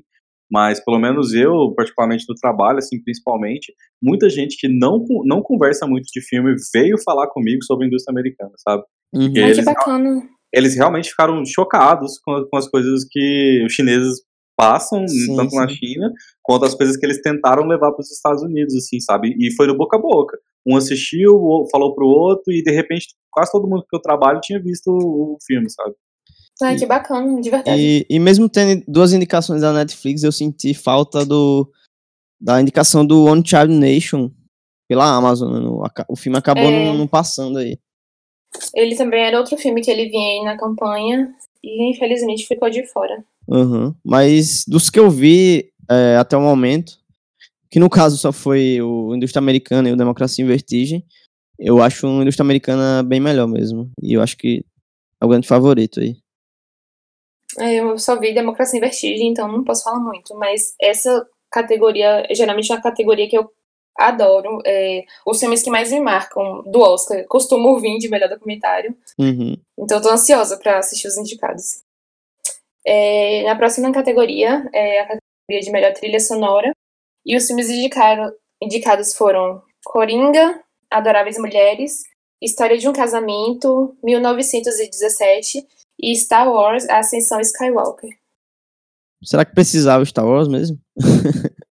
É o John Williams, né? Se É. não me engano. Sim, é, sim. é John Williams. Cara, mas, não, mas, mas mesmo ele errou pra caramba no filme, cara. Ele fez, umas, fez umas mixagens, umas coisas do- das músicas que já tinham sido usadas Uhum. durante todas as sagas, assim, e ficou cagado. É. Eu não curti não Que- também. Pena, viu, gente? Porque tinha muita gente boa que ficou de fora pra ele estar aqui.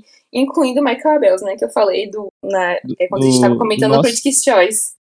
É, do Nós. Sim, Nossa, sim. eu queria muito que ele tivesse sido indicado. Uhum. E como Mas a gente falou, o favorito aqui é o do Coringa, né? Já acabou levando É, dois prêmios. Aildo. Uhum. É, eu acho que é, poucas compositoras mulheres, né, levaram essa categoria. Tô feliz, porque ela é uma das favoritas. Sim. É, mas ainda assim tem o 1917, né? Que é a chance que o Oscar tem de finalmente premiar o Thomas Newton. É, dá, dá um pouco de medo aí de acontecer também. Tá É, correndo por fora ali. Newton não, desculpa, o Thomas Newman. Isso, isso.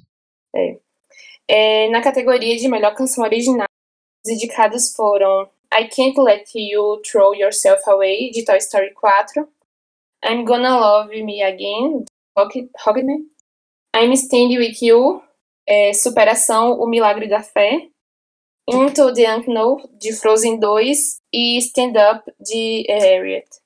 Esse, esse Superação Milagre da Fé é um filme gospel? Eu acho que sim. É. Ó, O Bolsonaro foi ver no cinema. É Nossa. sério, gente. a referência do gente vai- filme. É aquele A gente- filme com a mulher de This Is Us, né?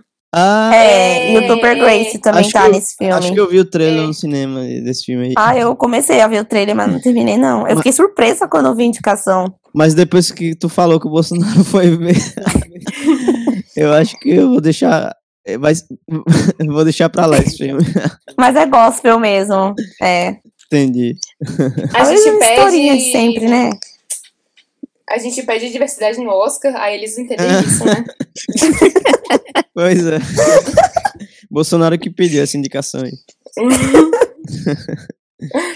É, É, mas eu acredito que o favorito seja o do Rocketman, né? Rocketman, eu também É. É.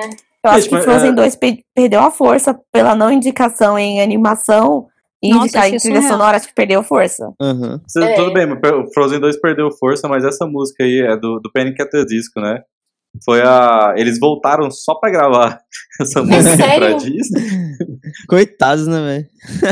Ô, gente, depois dessa dá até vontade de dar o prêmio Foi todo um esforço, né? Ah, igual Não, a Beyoncé prova- por Spirit, né? Também. Ela raramente fazia filme, é música pra filme E nem apareceu. todo aquele buzz em cima dela e nem cadê? indicada. Ah, É, eu não vou mentir que eu queria ela indicada porque eu queria uma Ah, eu não, eu queria era Speechless queria- do não. Ai, gente, eu queria muito Beyoncé no palco do Oscar. a, Nossa, a Taylor meu sonho. Swift também não foi indicada, né? não foi Não. indicada. Ah, mas depois da chacota que Cats virou na internet, não indicar que É, É, não tem nem como. é Eu acho Framboesa que- talvez, né? Mas no Que Oscar, influenciou muito é, eles não terem. é, eu Não torcia muito pra Speechless do Aladdin, né? Mas não chegou no Oscar, achei que ia, mas É. felizmente não foi. Pra mim, tanto faz essa categoria aí, eu não tô muito animado, não. Eu quero que Harriet leva pra Cintia Erivo virar igote. É, eu quero Tô por isso. animada. Verdade. E dessa vez, ano passado, teve o Queen, né? Será que es- esse ano teremos o Elton John abrindo o Oscar, É. já que não tem apresentador? Talvez É, seja o pode Elton ser. John e o, e o Taron cantando. Ai, gente, pra quê? Será? Ou o Panic, ou o Panic! at the Disco. É, Aproveitar que eles voltaram. né? então, Mas eles tem estavam que- separados, gente. Não, eles voltaram, gravaram o álbum, tudo. Voltaram aí pro Não, mas o 2. Panic é- é uma pessoa só. Não, ah, é uma banda, gente. Uma banda. Não, é uma pessoa só, o Brandon Ear. É? Não é. outras pessoas? Não, eles eram uma banda, aí separou faz ah, muitos anos, aí ficou só o Brandon. Não, ah, então, ele... mas esse ano eles voltaram. Ah, ah, todo mundo. Ah, sim, entendi. Ah. Inclusive, vamos ver se todo mundo topou, né? O que provavelmente topou é cantar esse ano no Oscar. E a Cintia mesmo foi convidada para cantar BAFTA, só que ela recusou. Hum. Certíssima. Não é? Justamente. Hum. Devido à falta de diversidade nos indicados. É. Justo. É, em melhor mixagem de som, os indicados foram Ed Astra, é, Ford vs Ferrari, Coringa, 1917 e Era Uma Vez em Hollywood. Eu confesso que eu fiquei muito feliz com a indicação do, do Ed Astra. A única indicação, né, do filme. Única indicação. Uhum. É, mas... Queria também que levasse pra... Sim, mas provavelmente o favorito é o 1917. É bomba, é tiro, é, sei lá. Ai, tomara que leve. Pelo como. menos ele leva em cima de Ford vs Ferrari e era uma vez em Hollywood, né? Ford vs Ferrari é vrum, vrum, motor e pneu queimando, freio. Coringa é o quê? É risada pra caramba. ele gritando. é, o Ade Astra eu acho massa, até porque tem uns momentos lá que ele consegue mixar, porque tipo, tem a, a parada do, do, espaço no vácuo não ter som, né? E meio uhum. que tem uma cena lá que é meio que um. Digamos que é uma, uma perseguição piratas do espaço, algo assim. E a forma que ele, que ele monta essa cena é, junto com o som é muito boa. Mas eu acho que é 1917 aí, com, com seus, seus personagens aí no meio da guerra levando tiro, então. Não tem como. É, eu também acredito que vai para ele. Mas, enfim. é, em melhor edição de som, os indicados foram Ford vs Ferrari, Coringa, 1917, Era uma vez em Hollywood e Star Wars, a Ascensão Skywalker.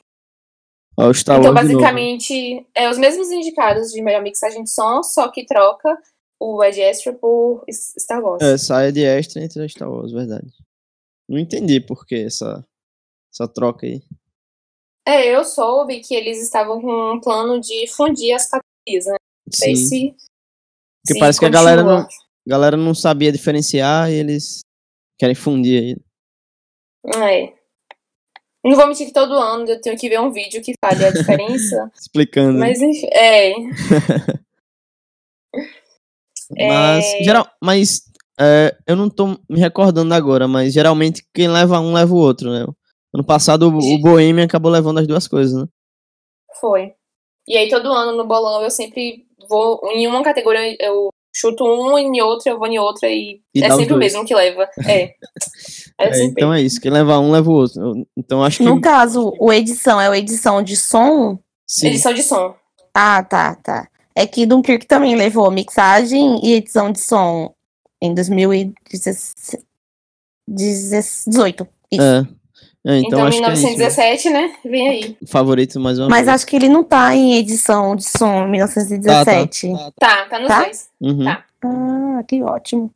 É, em melhores efeitos visuais, os indicados foram Vingadores Ultimato, O Irlandês, O Rei Leão, 1917 e Star Wars A Ascensão Ó, oh, no, no Critics, a gente falou aqui que o Vingadores levou nessa categoria. Será que aqui vai, vai levar também?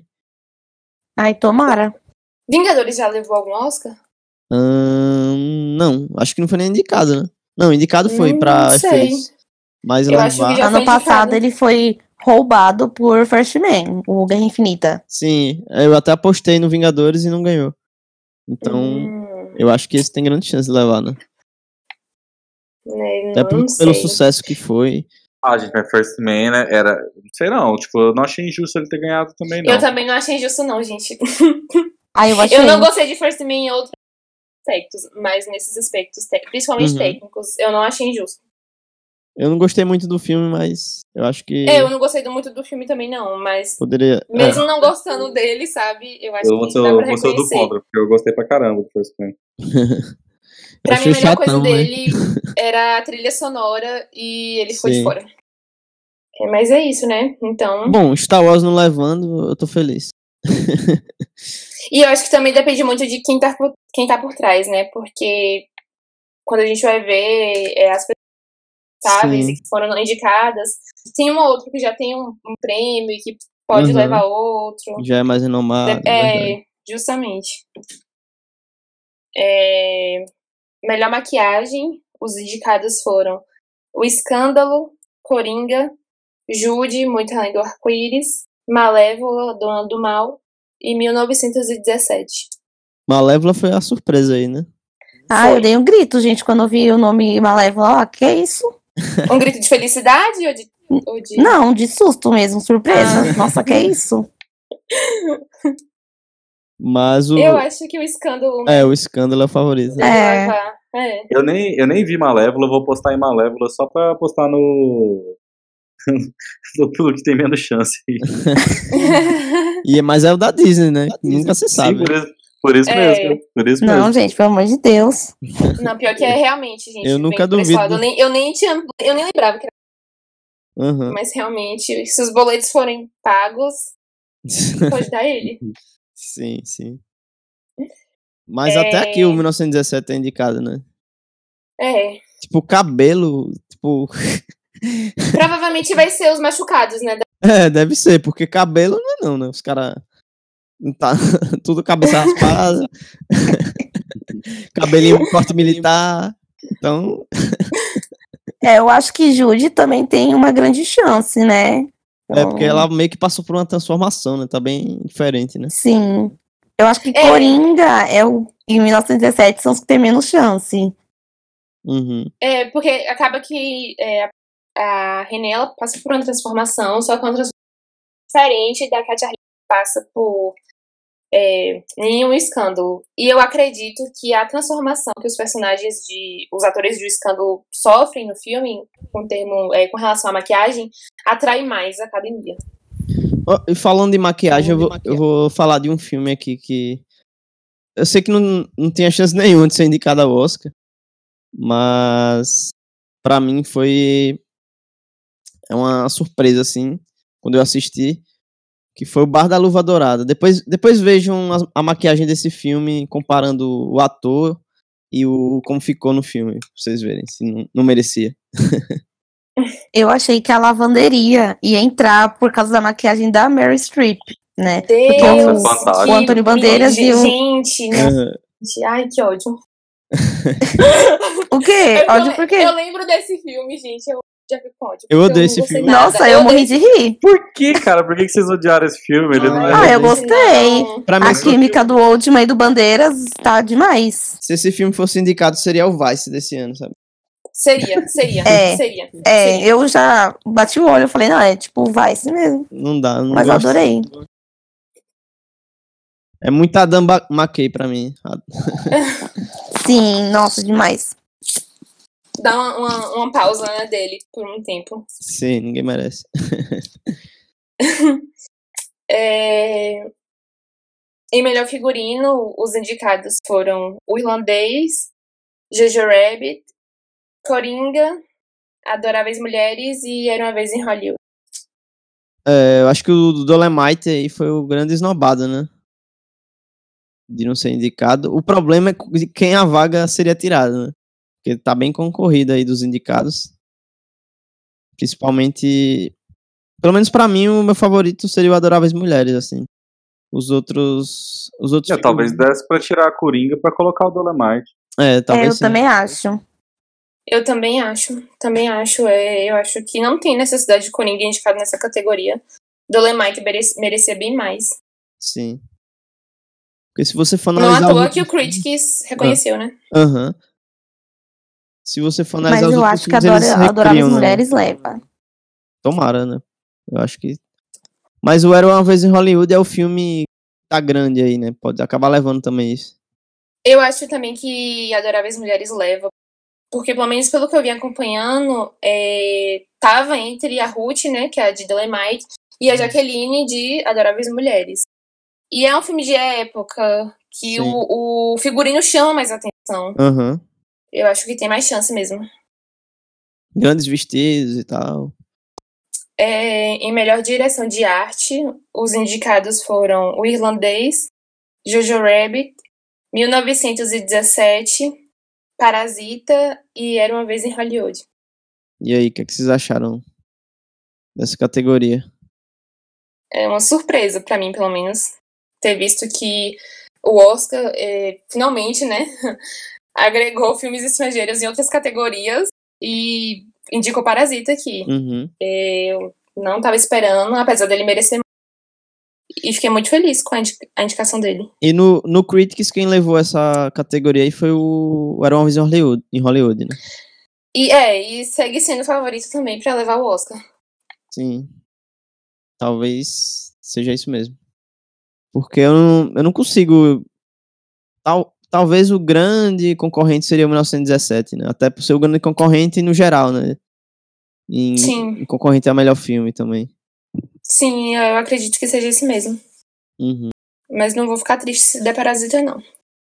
É, como a gente falou lá, aquela coisa da casa, eu acho que merecia também. É. Em melhor montagem, os indicados foram Ford vs Ferrari, O Irlandês, Jojo Rabbit, Coringa e Parasita. O irlandês, para mim, merecia aí. Porque, para mim, é a melhor montagem disparada, assim.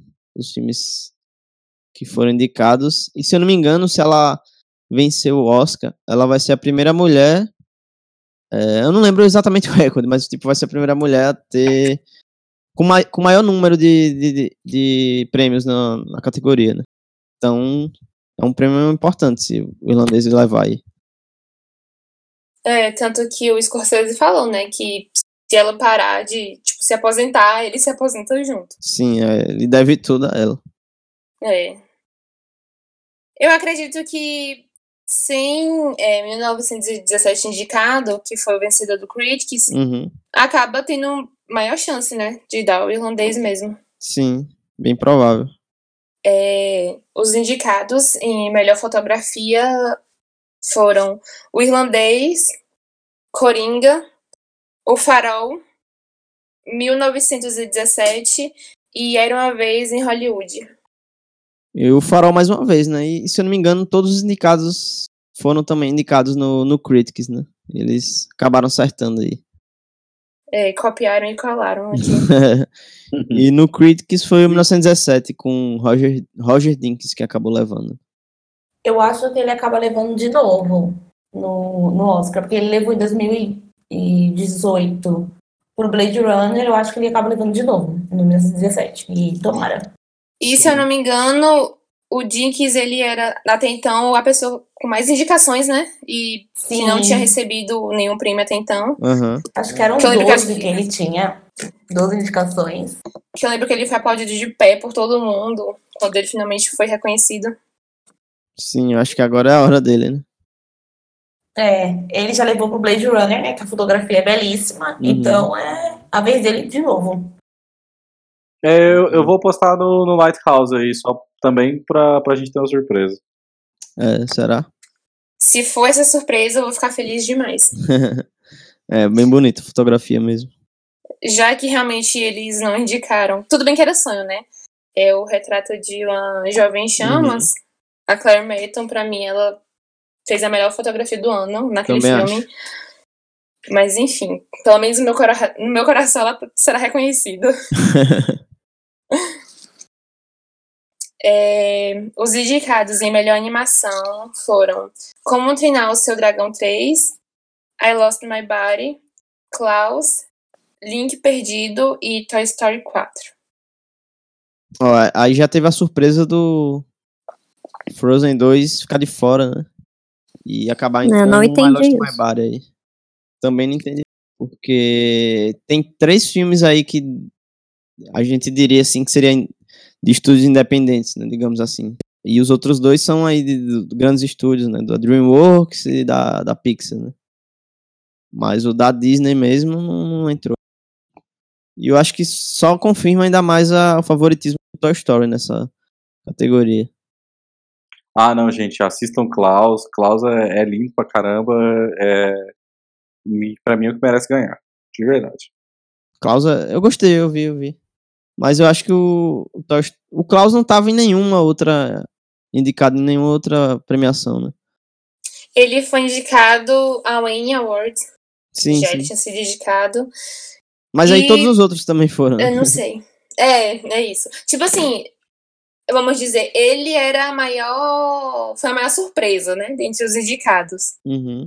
Porque, querendo ou não, os outros apareceram no Critics e no Globo de Ouro. Tanto que eu não sei se vocês viram o vídeo é, do pessoal que fez Klaus quando vendo as indicações, né? Sim, o povo vi... ficou muito feliz, velho. Isso, e, e assim, tem um momento que anunciam como o seu Dragão 3 e depois anunciam a Lost Mabari. Quando eles veem que a Lost Mabari foi indicado, hum. eles meio que já ficam tristes aí, porque eles entendem que Netflix, tinha uma né? vaga, entendeu? É, tinha uma vaga, assim que ou seria eles ou seria Lost Mabari, porque a ideia era que Frozen entrasse, né? É. Aí quando fala Klaus, é uma comemoração incrível. Sim. E não sei se vocês viram também que um dos ilustradores de Klaus, ele é brasileiro. Eu esqueci o nome dele aqui agora, mas Sim, sim. Ele sim. é de Manaus e fez Gabriel alguma coisa. Isso. E o interessante é que esse ano tem do, dos cinco indicados, dois são em 2D, né? É, um é em stop motion e os outros dois são em 3D, né? Eu, eu, eu, eu particularmente sinto falta de animações 2D, assim.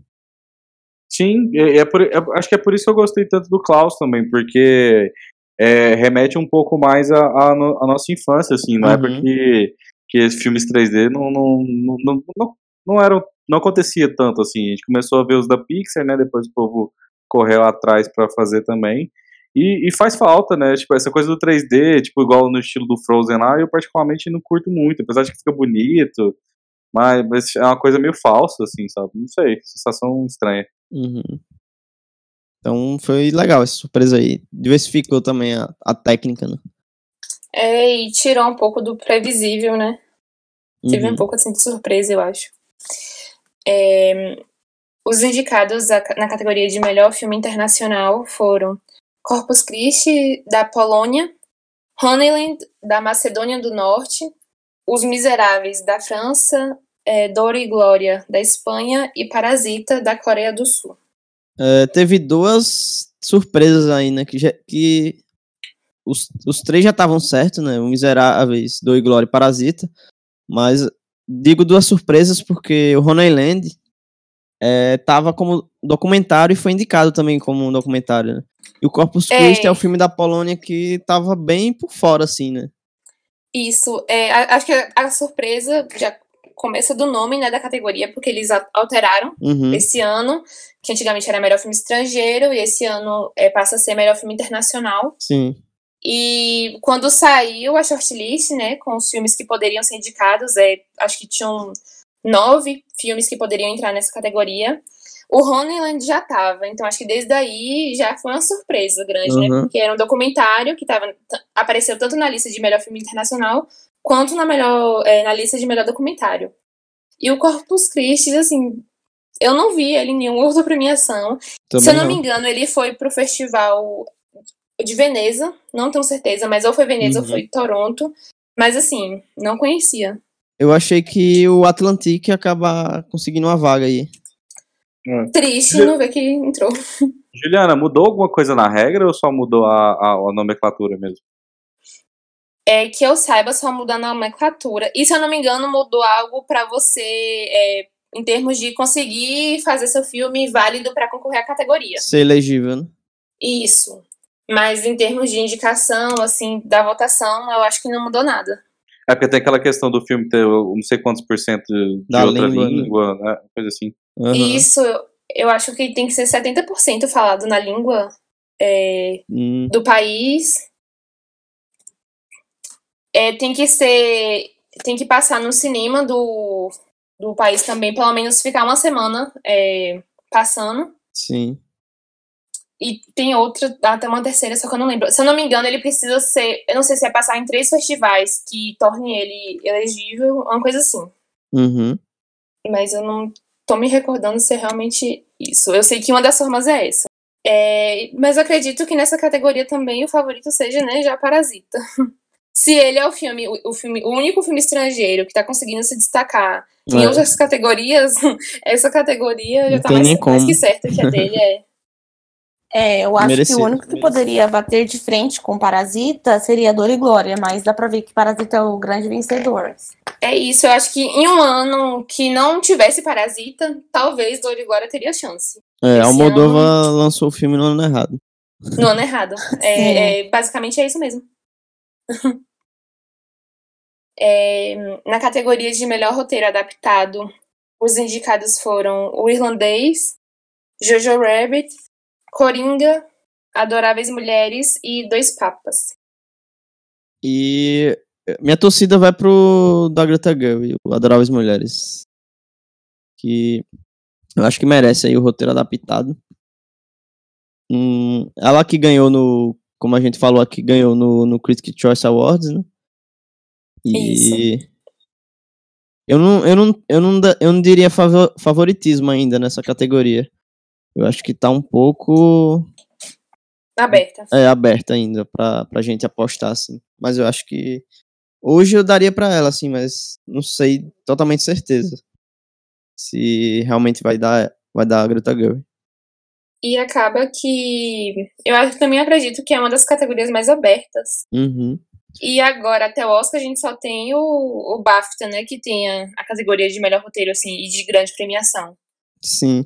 Até porque tem um Coringa indicado nessa categoria. E o Coringa, por, por incrível que pareça, eu digo por incrível que pareça, é questão de surpresa, porque até então ninguém esperava, né? foi o mais indicado, né, da noite. Da noite não, mas indicado do, da lista, né? Teve um total aí de 11 indicações né, no Oscar. Mas eu acho que a Greta ganha também, até porque a, a, por ela não ter sido indicada direção. É, é, mais uma vez a compensação deles aí. Né? Mas eu acho que essa falta dela na direção pode até fazer com que ela perca força em roteiro. Uhum. Assim, porque eu acho que essa indicação muito... única, sabe? Não, é, talvez sim, mas eu acho que teve tanta. As pessoas ficaram tão revoltadas por não ter nenhuma mulher na direção que eles podem, tipo, ah, toma essa população. É. Acho que pode rolar isso aí. Eu, eu, não, eu não me recordo se. É, porque esse filme já teve várias releituras aí, né? Eu não me recordo se esse filme já foi indicado. Três, uhum. Não me recordo se ele já foi indicado outras vezes, já foi indicado em roteiro adaptado também. Mas a, a Greta Gerwig, não sei se seria a primeira a levar, né? Com, com a adaptação desse livro. Mas se for, eu merecido. Não... É assim, eu ainda não assisti o filme, mas eu gosto muito da Greta e eu ficaria muito feliz que ela levasse. Só que eu acho que eu não consigo ser tão otimista e pensar que ela vai levar. Assim, eles têm ali é, quatro homens indicados e uma mulher. Eles têm a chance de premiar qualquer um dos homens, sabe? Sim. Eu acho que eles vão dar para um desses homens, mesmo querendo que a Greta leve. É, ainda Mas que ela seja um a favorita, só por ser mulher, o a academia já pode torcer o nariz, né? Justamente. É, eles já fizeram isso antes e nada impede deles fazerem isso depois também, então. Uhum. Não vou me surpreender é, assim se nenhum desses levar. A versão de 94 que você estava falando foi indicado. A Winona Ryder foi indicada como melhor atriz. Ah, mas roteiro não teve, né? Mas pra roteiro não teve nada, não. Ah, sim. Então seria a primeira vez. Mas eles ganharam roteiro no Writers Guild. Ah, sim.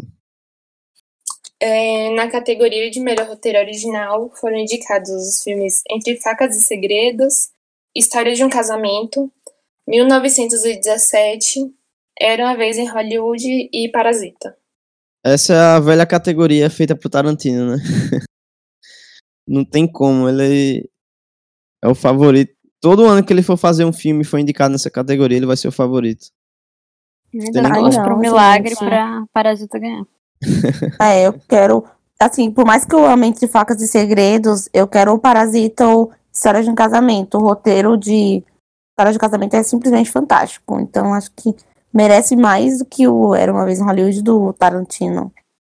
Deve ficar provavelmente entre Parasita e Era Uma Vez em Hollywood. É, igual a gente estava comentando antes do Critics, né? É, nos os últimos oito vencedores do Critics bateu, assim. É, nessa categoria. E aí o Critics de melhor roteiro original foi pra Era uma vez em Hollywood. É. Eu também acredito que o Oscar vai pra ele. Apesar de estar torcendo pro Parasita. Uhum, Ai, vai, não, gente. vai ser uma grande surpresa se for diferente mesmo. Tomara.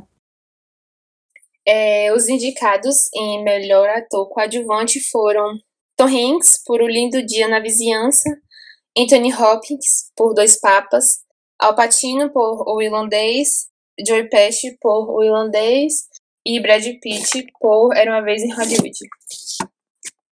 É, essa aí foi a categoria melhor idoso, né? É, Você pode ver aí que é, é de 50 anos pra cima aí.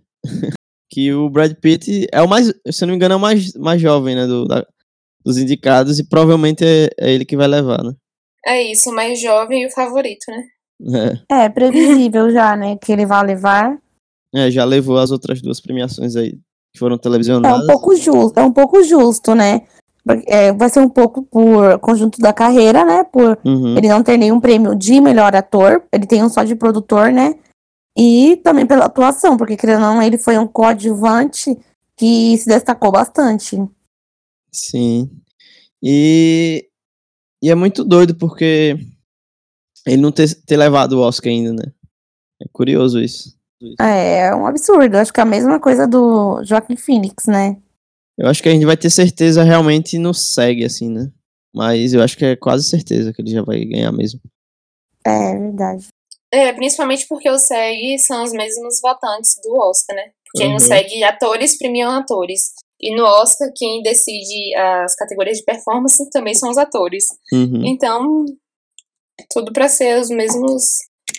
é, os mesmos vencedores. Aí ele é o queridinho da, de Hollywood, não tem nem como, né?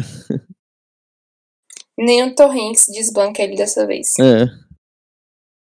É, os indica as indicadas, né, em melhor atriz coadjuvante foram a Cat Bates, por O Caso Richard Joel, Laura Dern, por História de um Casamento, Scarlett Johansson, por Jojo Rabbit, Florence Pugh, por Adoráveis Mulheres e Margot Robbie, por O Escândalo. Eu, A esnobada da Jennifer Lopes, meu Deus. total, é. Eu acho que quem. A, a Kate Bates, né, acabou entrando. Tomando Foi essa totalmente vaga. aleatório, né? O Clint Eastwood lançou esse filme do nada, né? É, aos Só 45 pra entrar no Oscar. Desse jeito. Péssimo. E. Realmente. Mas a Laura Dern aqui, mais uma vez, é a favorita. Não tem como. É, ainda falando de Richard Jewell, eu fiquei surpresa por não terem colocado Sam Rockwell em ator coadjuvante, porque colocaram a Kef, né? E ele já foi indicado a Vice ano passado, e não terem colocado ele nesse filme, achei Ele por. estranho, né? Porque. Não, o Sam por Richard Jewell, ou Ah, o Jojo sim. Rabbit. Tanto faz, porque ele faz o filme e já estão indicando ele depois dele ter ganho em 2018. Aham, aham. Pois é. É, eu acho que a falta da Jennifer Lopes aqui nem se fala, né? Uhum. Escancarado a xenofobia, porque não tem outra explicação. Foi absurdo. Tem um tweet falando de Hustlers que se fosse é, o mesmo filme com elenco masculino, com certeza teria sido indicado a várias coisas. E é verdade. E eles tiraram a Frontrunner, né? É isso, parece que o pré-requisito pra ser indicado aqui é. Você é homem? Você tem algum filme aí? Qualquer filme. Manda qualquer filme que você tem aí. Homem Pronto, branco. Vamos indicar. É, você é homem branco, vamos me indicar esse filme que você fez. Ó, tá aqui, ótimo. Aí indica pra tudo. É assim o critério deles. E a indicação dupla, né, da, Da da Scarlett. Johansson, isso, porque ela foi indicada aqui e indicada em também melhor atriz. Pois é. E além da Cat Bates, que foi uma surpresa, também tem a, teve a Florence, né? Porque ela tava sendo indicada em alguns prêmios, mas não Uhum. tava presente é, nos televisionados também, assim. E pra mim ela é a melhor da, da- das irmãs, assim, no filme. A... Melhor que a Xuxa? Não, melhor que a Xuxa. Cara, apesar que eu acho elas bem. tão bem. no mesmo nível, assim, sabe? Mas ela rouba, ela rouba a cena várias vezes, assim. Ai, gente, eu não consigo chamar de Xoxa, eu chamo de Sarise. Nossa, péssimo. Mas eu achei merecida essa indicação dela. Ela tá muito boa. A, a Hermione lá, como é, a Emma Stone, eu já achei meio. A Emma eu, Watson. Emma Watson, isso. Eu achei ela meio. Porque era a Emma, né? Que era a Stone que era pra fazer, só que aí ela Sim. desistiu porque ia chocar com a época que ela ia promover a favorita. Uhum. Eu achei meio, sei lá. Não gostei, não. Achei meio parecida, sei lá. Não gostei muito não da atuação, não vi nada muito demais não, assim. A Florence realmente você consegue sentir as nuances porque o filme fica indo pro futuro, depois volta pro passado e você consegue ver ela que ela tá mais nova, que ela tá mais velha, tá mais madura, entendeu? Realmente é uma atuação muito boa da Florence Pugh. E ela é boa, né? Assim, eu não gostei do Midsommar, mas eu reconheço que ela tá excelente no filme. Sim, sim. Ainda não assisti Adoráveis Mulheres, mas também não duvido que ela esteja excelente aqui também. É, em melhor ator, os indicados foram Antônio Bandeiras, por Dor e Glória, Leonardo DiCaprio, por Era Uma Vez em Hollywood, Adam Driver, por História de um Casamento, o Joaquim Phoenix, por Coringa e Jonathan Price, por Dois Papas. O Antônio foi uma surpresa, assim, né, por ele ter sido ignorado no BAFTA e no SAG, né, e ele conseguiu uma vaga no Oscar. Foi uma coisa fantástica. Até porque ele tem o quê? 40 anos de carreira e não, nunca teve uma indicação ao Oscar. Ele foi indicado no Critics, né, também? Isso, no Critics e no Golden Globes. Ele não foi no BAFTA nem no SEG. Aí falaram que isso ia dificultar um pouco ele ser indicado, mas ele foi indicado Sim. merecidamente. É, muita gente sentiu a falta do Adam Sandler, né? Será que te... Ai, eu acho que ele, demais roubada. Ele só tinha um cota para um Adam, né? Que foi o Driver.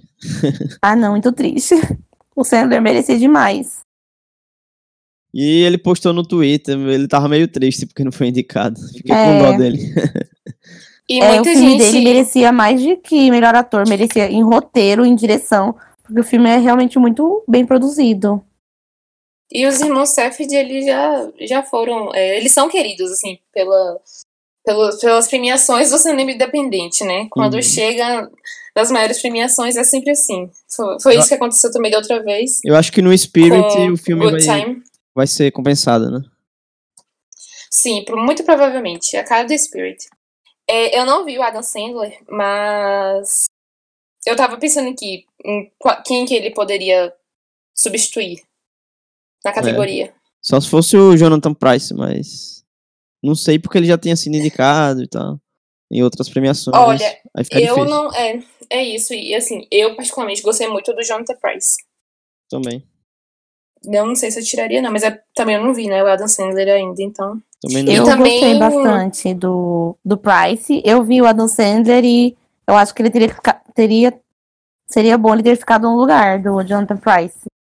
Mas não aconteceu, né? E também tinha o Ed Murphy, né, por Dolemite's My Name. É. Que o filme, o filme todo foi completamente desnabado, então. Uhum. E era o único ator negro que tava em campanha, né? Exatamente, era o único ator negro que tinha mais chances, assim, de ser indicado. Uhum.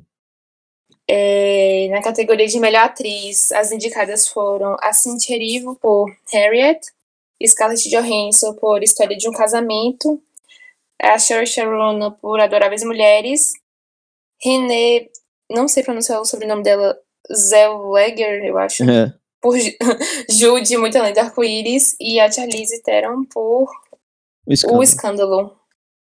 É, mais uma vez a René é favorita aí, né? Mas a Cynthia foi um, acho que uma surpresa, né? Mas ela entrou ali, mas a gente olhou meio desconfiado né, nessa indicação, porque parece, porque a gente tava esperando ou a Calfina ou a Lupita, né, né ser indicados. Não, é absurdo nenhuma das duas entra.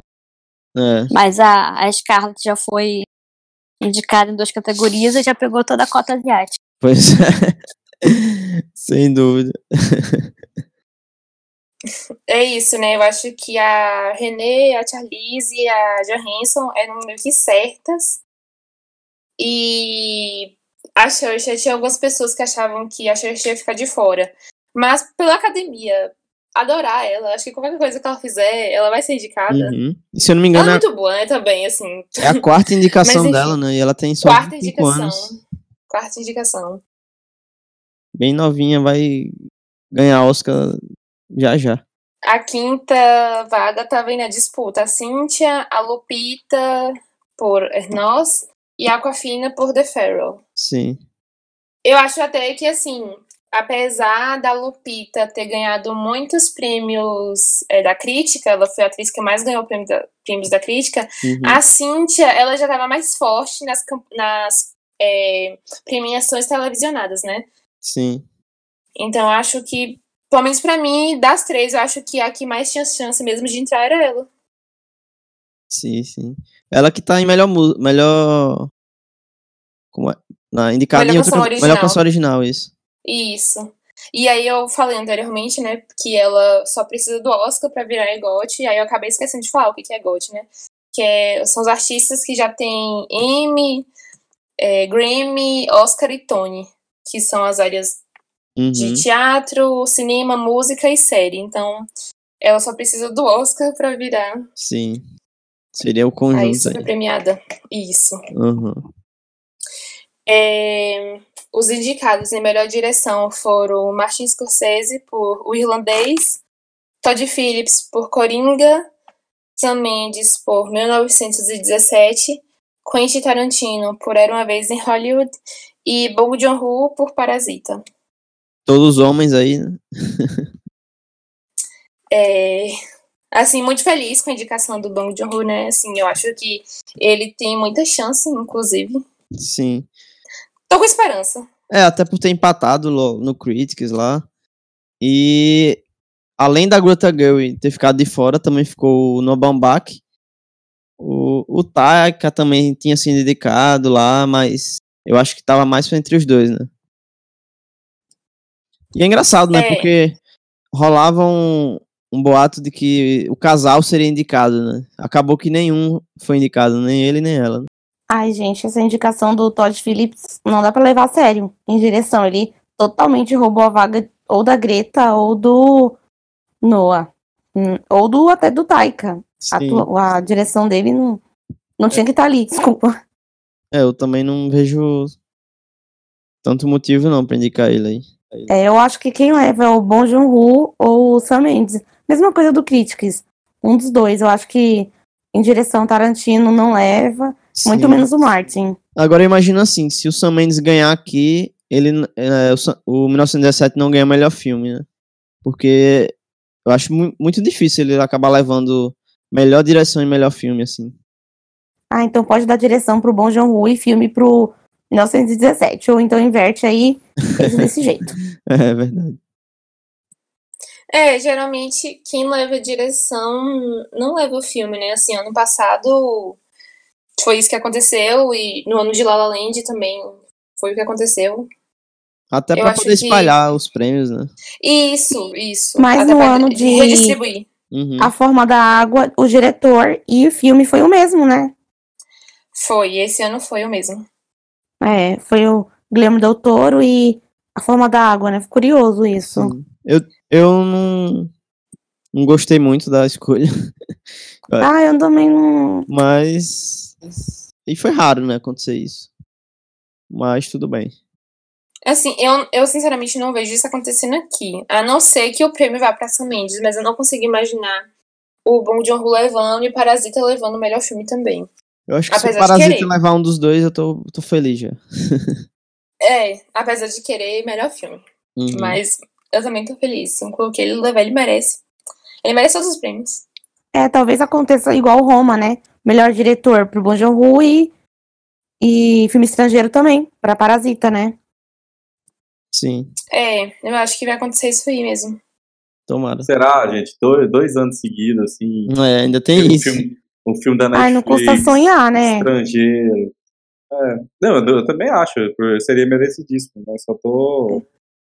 É igual ator também. Não custa sonhar que a disputa tá sendo entre o Joaquim e o Adam e do nada eles anunciarem o Bandeiras, igual foi ano passado, que era Glenn e Olivia, e a Olivia Colman ganhou, sendo que a Glenn era a favorita, né? Não custa nada sonhar, né? Aí eu sonho e coloco tudo errado no bolão. Apesar que aqui... É, no bolão eu coloco o óbvio e não o que eu quero, né? Se for o que eu quero, eu erro mais a metade. Euzinho mesmo. Eu sempre tenho que fazer pelo menos assim, dois. Um pra concorrer e outro na minha cabeça. Apesar eu também faço desse jeito. se o Coringa não levar isso, eu acho que não leva mais nada. Tipo, acho que o melhor ator é, é realmente. Melhor ator e melhor, melhor trilha sonora, né? É realmente é, que, ele, que ele é favorito. É igual História de um Casamento, né? Que o favorito mesmo é a Laura. Uhum. Igual no Globo de Ouro, que o filme só ganhou nessa categoria. É. Se for pensar em essa coisa de distribuir prêmio, dá pra imaginar, né? Como seria o cenário. É isso, e eu, a, que você citou, e eu acabei de esquecendo de falar, que foi a falta de diretoras, né? Sim. Assim, tinha a Greta ali para indicar, e tinha outras, várias outras diretoras na temporada, mas assim como eles não indicaram os filmes dela, muito menos iriam indicá-las, né, também. Mas, mas é muito estranho eles não terem indicado a Greta, porque ela teve. O filme dela teve seis indicações, né? Pra você ver. Eu acho que é, teria disfarçado mais se ele tivesse tido menos indicações, gente. Porque, pensei, ah, o filme tem tudo bom, menos a direção, não faz uhum. nenhum sentido, sabe? E ela. E teve a mesma número de indicações de Parasita. E Parasita foi indicado, o Bon Joon-ho. Né? Também pois foi é. seis. A gente vê que a nossa reclamação não é à toa, assim. Realmente eles forçam a barra. E nem disfarçam mais, né? E nem disfarçam. Aí chega no que vem vai ser a mesma coisa de novo. Mesmo com vários filmes ótimos de diretores que eu tenho certeza que terão, porque já tem filmes anunciados aí, né? A da Reese, uhum. a da diretora de é, Grave. Mas enfim. Ah, enquanto eles não reformularem a academia. É isso, é uma reconstrução toda do zero, assim, para conseguir mudar isso. Porque a gente vê que eles estavam com a ideia de é, entrar mais pessoas, né? Virar outras jovens pessoas, é, umas pessoas novas. Sim. Que estão começando agora a virarem membros, que iria diversificar na, na votação. Mas não adianta, porque as pessoas que votavam antes continuam votando também. Se eu não me engano, é cerca de 24 ou 25% dos votantes da academia são mulheres. Oi. Então, um número bem baixo, né? Pois é.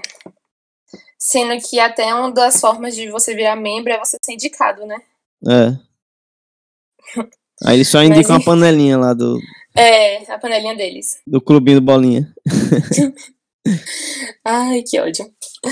Então, é, e na última categoria, que é melhor filme, os indicados foram Ford vs Ferrari, O Irlandês, Jojo Rabbit, Coringa, Adoráveis Mulheres, História de um Casamento, 1917, Era uma vez em Hollywood e Parasita. Vocês sentiram falta de algum filme aí? E quem vocês tirariam? Ah, eu não estava preparada para essa pergunta. ah, eu senti falta de Entre Facas e Segredos e tiraria com certeza Ford vs Ferrari. Ah, eu faria isso aí. E até Coringa eu tiraria também de melhor filme. não dá. É, eu também trocaria entre Facas e Segredos por Ford vs Ferrari. Quer dizer, o contrário. e colocaria Joias Brutas, né? Um sonho, mas impossível, não foi indicado a nada, mas seria ótimo. E tiraria Coringa para colocar ele. e, e Ford vs Ferrari tiraria para colocar Entre Facas e Segredos, a seleção perfeita. Uhum. Oh, e se for analisar o número de indicados, é, Coringa foi o que teve mais indicações, foram 11 no total. Aí em seguida veio Era uma vez em Hollywood, 10. 1917 também com 10. O Irlandês com 10. Parasita com 6. É, História do Casamento com 6. Jojo Rabbit com 6. E Adoráveis Mulheres também com 6. É, esqueci de algum, será? Não. É, o resto teve ou duas ou três indicações. A maioria foi de 6 para cima foram esses aí. Aí eles pegam, dão metade pra 1917 e a outra metade pra Once Upon a Time in Hollywood. É, dá 5 pra 1917, 5 pra o do Tarantino e o que sobrar eles é, espalham aí. Isso. É, não dando o melhor, fi melhor filme pro do Tarantino é nota 10, tá perfeito. Olha, eu assim, eu acho bom só você se preparar, porque pode acontecer.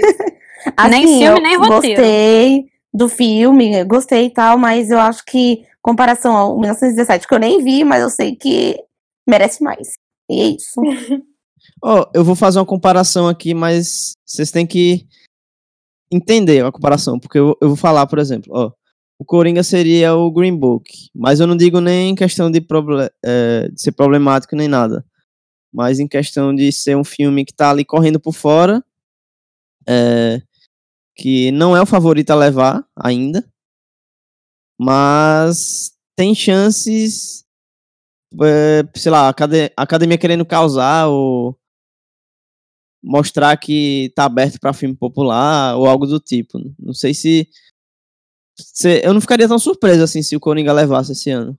Justamente como o Green Book eu apostei lá porque eu realmente não fiquei su, su, é, surpreso dele ter ganhado, porque pelo que eu tava acompanhando eu via o filme que era bem a cara da academia e o filme que eles votariam sem dúvida alguma até para fugir de certas unanimidades assim. Eu não ficaria surpreso nem de ganhar e, e, nem acharia ruim também, não. Tipo, não sei, tipo, eu acho que ficaria indiferente, pra falar a verdade. Mas esse ano qualquer ganhador nessa categoria é lucro. Comparando os outros anos aí. É, se for para comparar com. Principalmente com o último ano, eu acho que qualquer coisa, realmente, que ganhar, a gente vai ficar um pouco mais feliz. Mas eu queria ver Parasita, viu, gente? pois é, eu acho que é o. Se, é, junto com Roma, eu acho que é o ano que um filme estrangeiro mais tem força de levar essa categoria, né?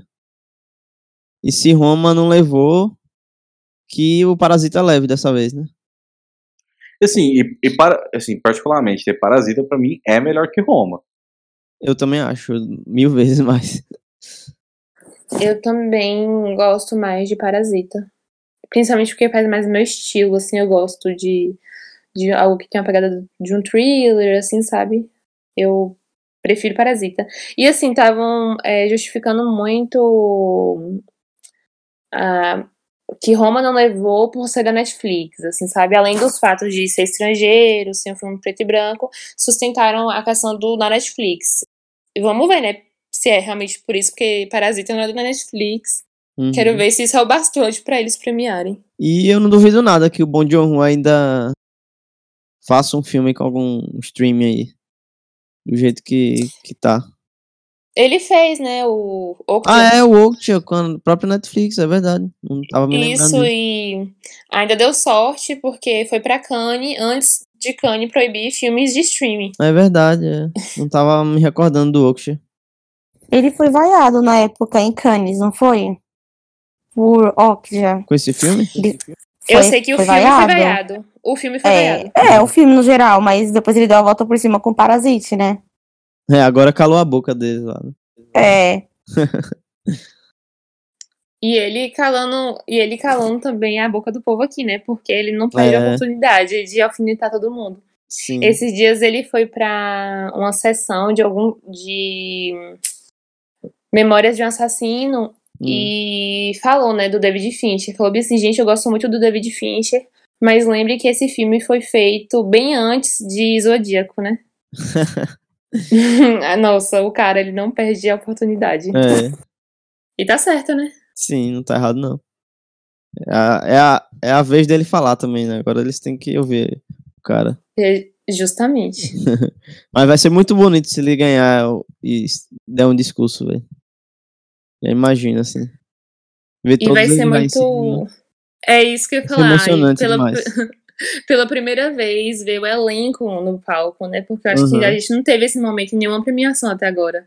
De ver todo o elenco de Parasita no palco. Sim. Agora, sabe o, o, o que eu imaginei? Tipo, teve toda aquela polêmica do Oscar So White naquele ano e tal. E esse ano eles não indicaram nenhuma. nenhuma acho que só indicou uma mulher negra, no caso, né? Foi a Cynthia Erivo. E parece que esse ano eles só poderiam, sei lá, tem a impressão de que eles não indicam, ou, ou indicam asiático, é, ou investem em indicar em asiático, ou investem em indicar pessoas negras, né? E nisso parece que o Parasita, por ter, sei lá, seis indicações, acabou sendo a escolha deles, assim, né? O que é estranho pra caramba. Eles é, parece até assim uma cota de minoria, sabe? É, a gente uh -huh. só tem espaço pra você aqui. Sim. Igual a gente, é, eu vi, não sei se vocês viram a discussão do Pablo Vilaça no Twitter, né? Que foi justamente esse debate de durante toda a temporada discutirem a Aquafina, a Lupita e a Cintia Erivo como uhum. a quinta é, a quinta indicada. Ia ser uma das três e as três não não Sim. poderiam é, ser indicadas juntas. Mas claro que esse debate ele rola porque com base nas outras premiações, né? Se a gente vê que a Charlize, a Renee e a Scarlett Johansson estão sendo indicadas para todas as premiações, a gente meio que automaticamente já coloca elas ali. Não, elas provavelmente vão ser indicadas ao Oscar. Mas por causa da trajetória delas. Sem dúvida alguma. É difícil porque parece que eles fazem isso, sabe? A gente a gente vê algo que eles fazem, a gente discute essa quinta é, quinta vaga, digamos assim, com base em algo que eles mesmos fazem. Uhum. Bom, é isso. Vamos finalizar, porque o episódio já deve estar enorme aí. Deu para discutir muito aí, fazer apostas, tentar entender um pouco o cenário da, da World Season, né? E é isso. É, provavelmente, se eu não me engano, a próxima premiação é o SEG, né? A gente vai assistir aí, talvez a gente traga um episódio, depois tem um BAFTA também, talvez aconteça a mesma coisa. E é isso, você façam, façam suas apostas, comentem. E se vocês quiserem deixar um comentário pra gente, quiser mandar já o seu bolão, qualquer coisa do tipo pra gente já dar uma olhada, vocês podem mandar um e-mail para cineramacast.gmail.com. Você pode ouvir a gente tanto no Spotify como no iTunes, Google Podcasts e outras plataformas. E é isso, eu queria agradecer a presença do pessoal, de todos. E antes de finalizar, eu queria falar um pouco do nosso parceiro, o site João Biótica, é o site que traz notícias famosos, notícias de entretenimento, resumo de novelas e também cinema. Então, vai lá em www.joãobiote.com, biote com 2T, e que é nosso parceiro aí, vai lá dar uma força, acesse o site deles. E é isso.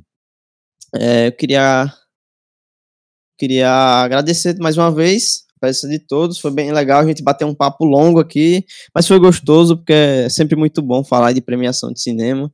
Eu mesmo me, me divirto muito assistindo, me divirto discutindo quem vai ganhar, quem não vai, bolão e tudo mais. e é isso, eu queria. É, espero que vocês gostem do episódio e a gente se vê aí no próximo.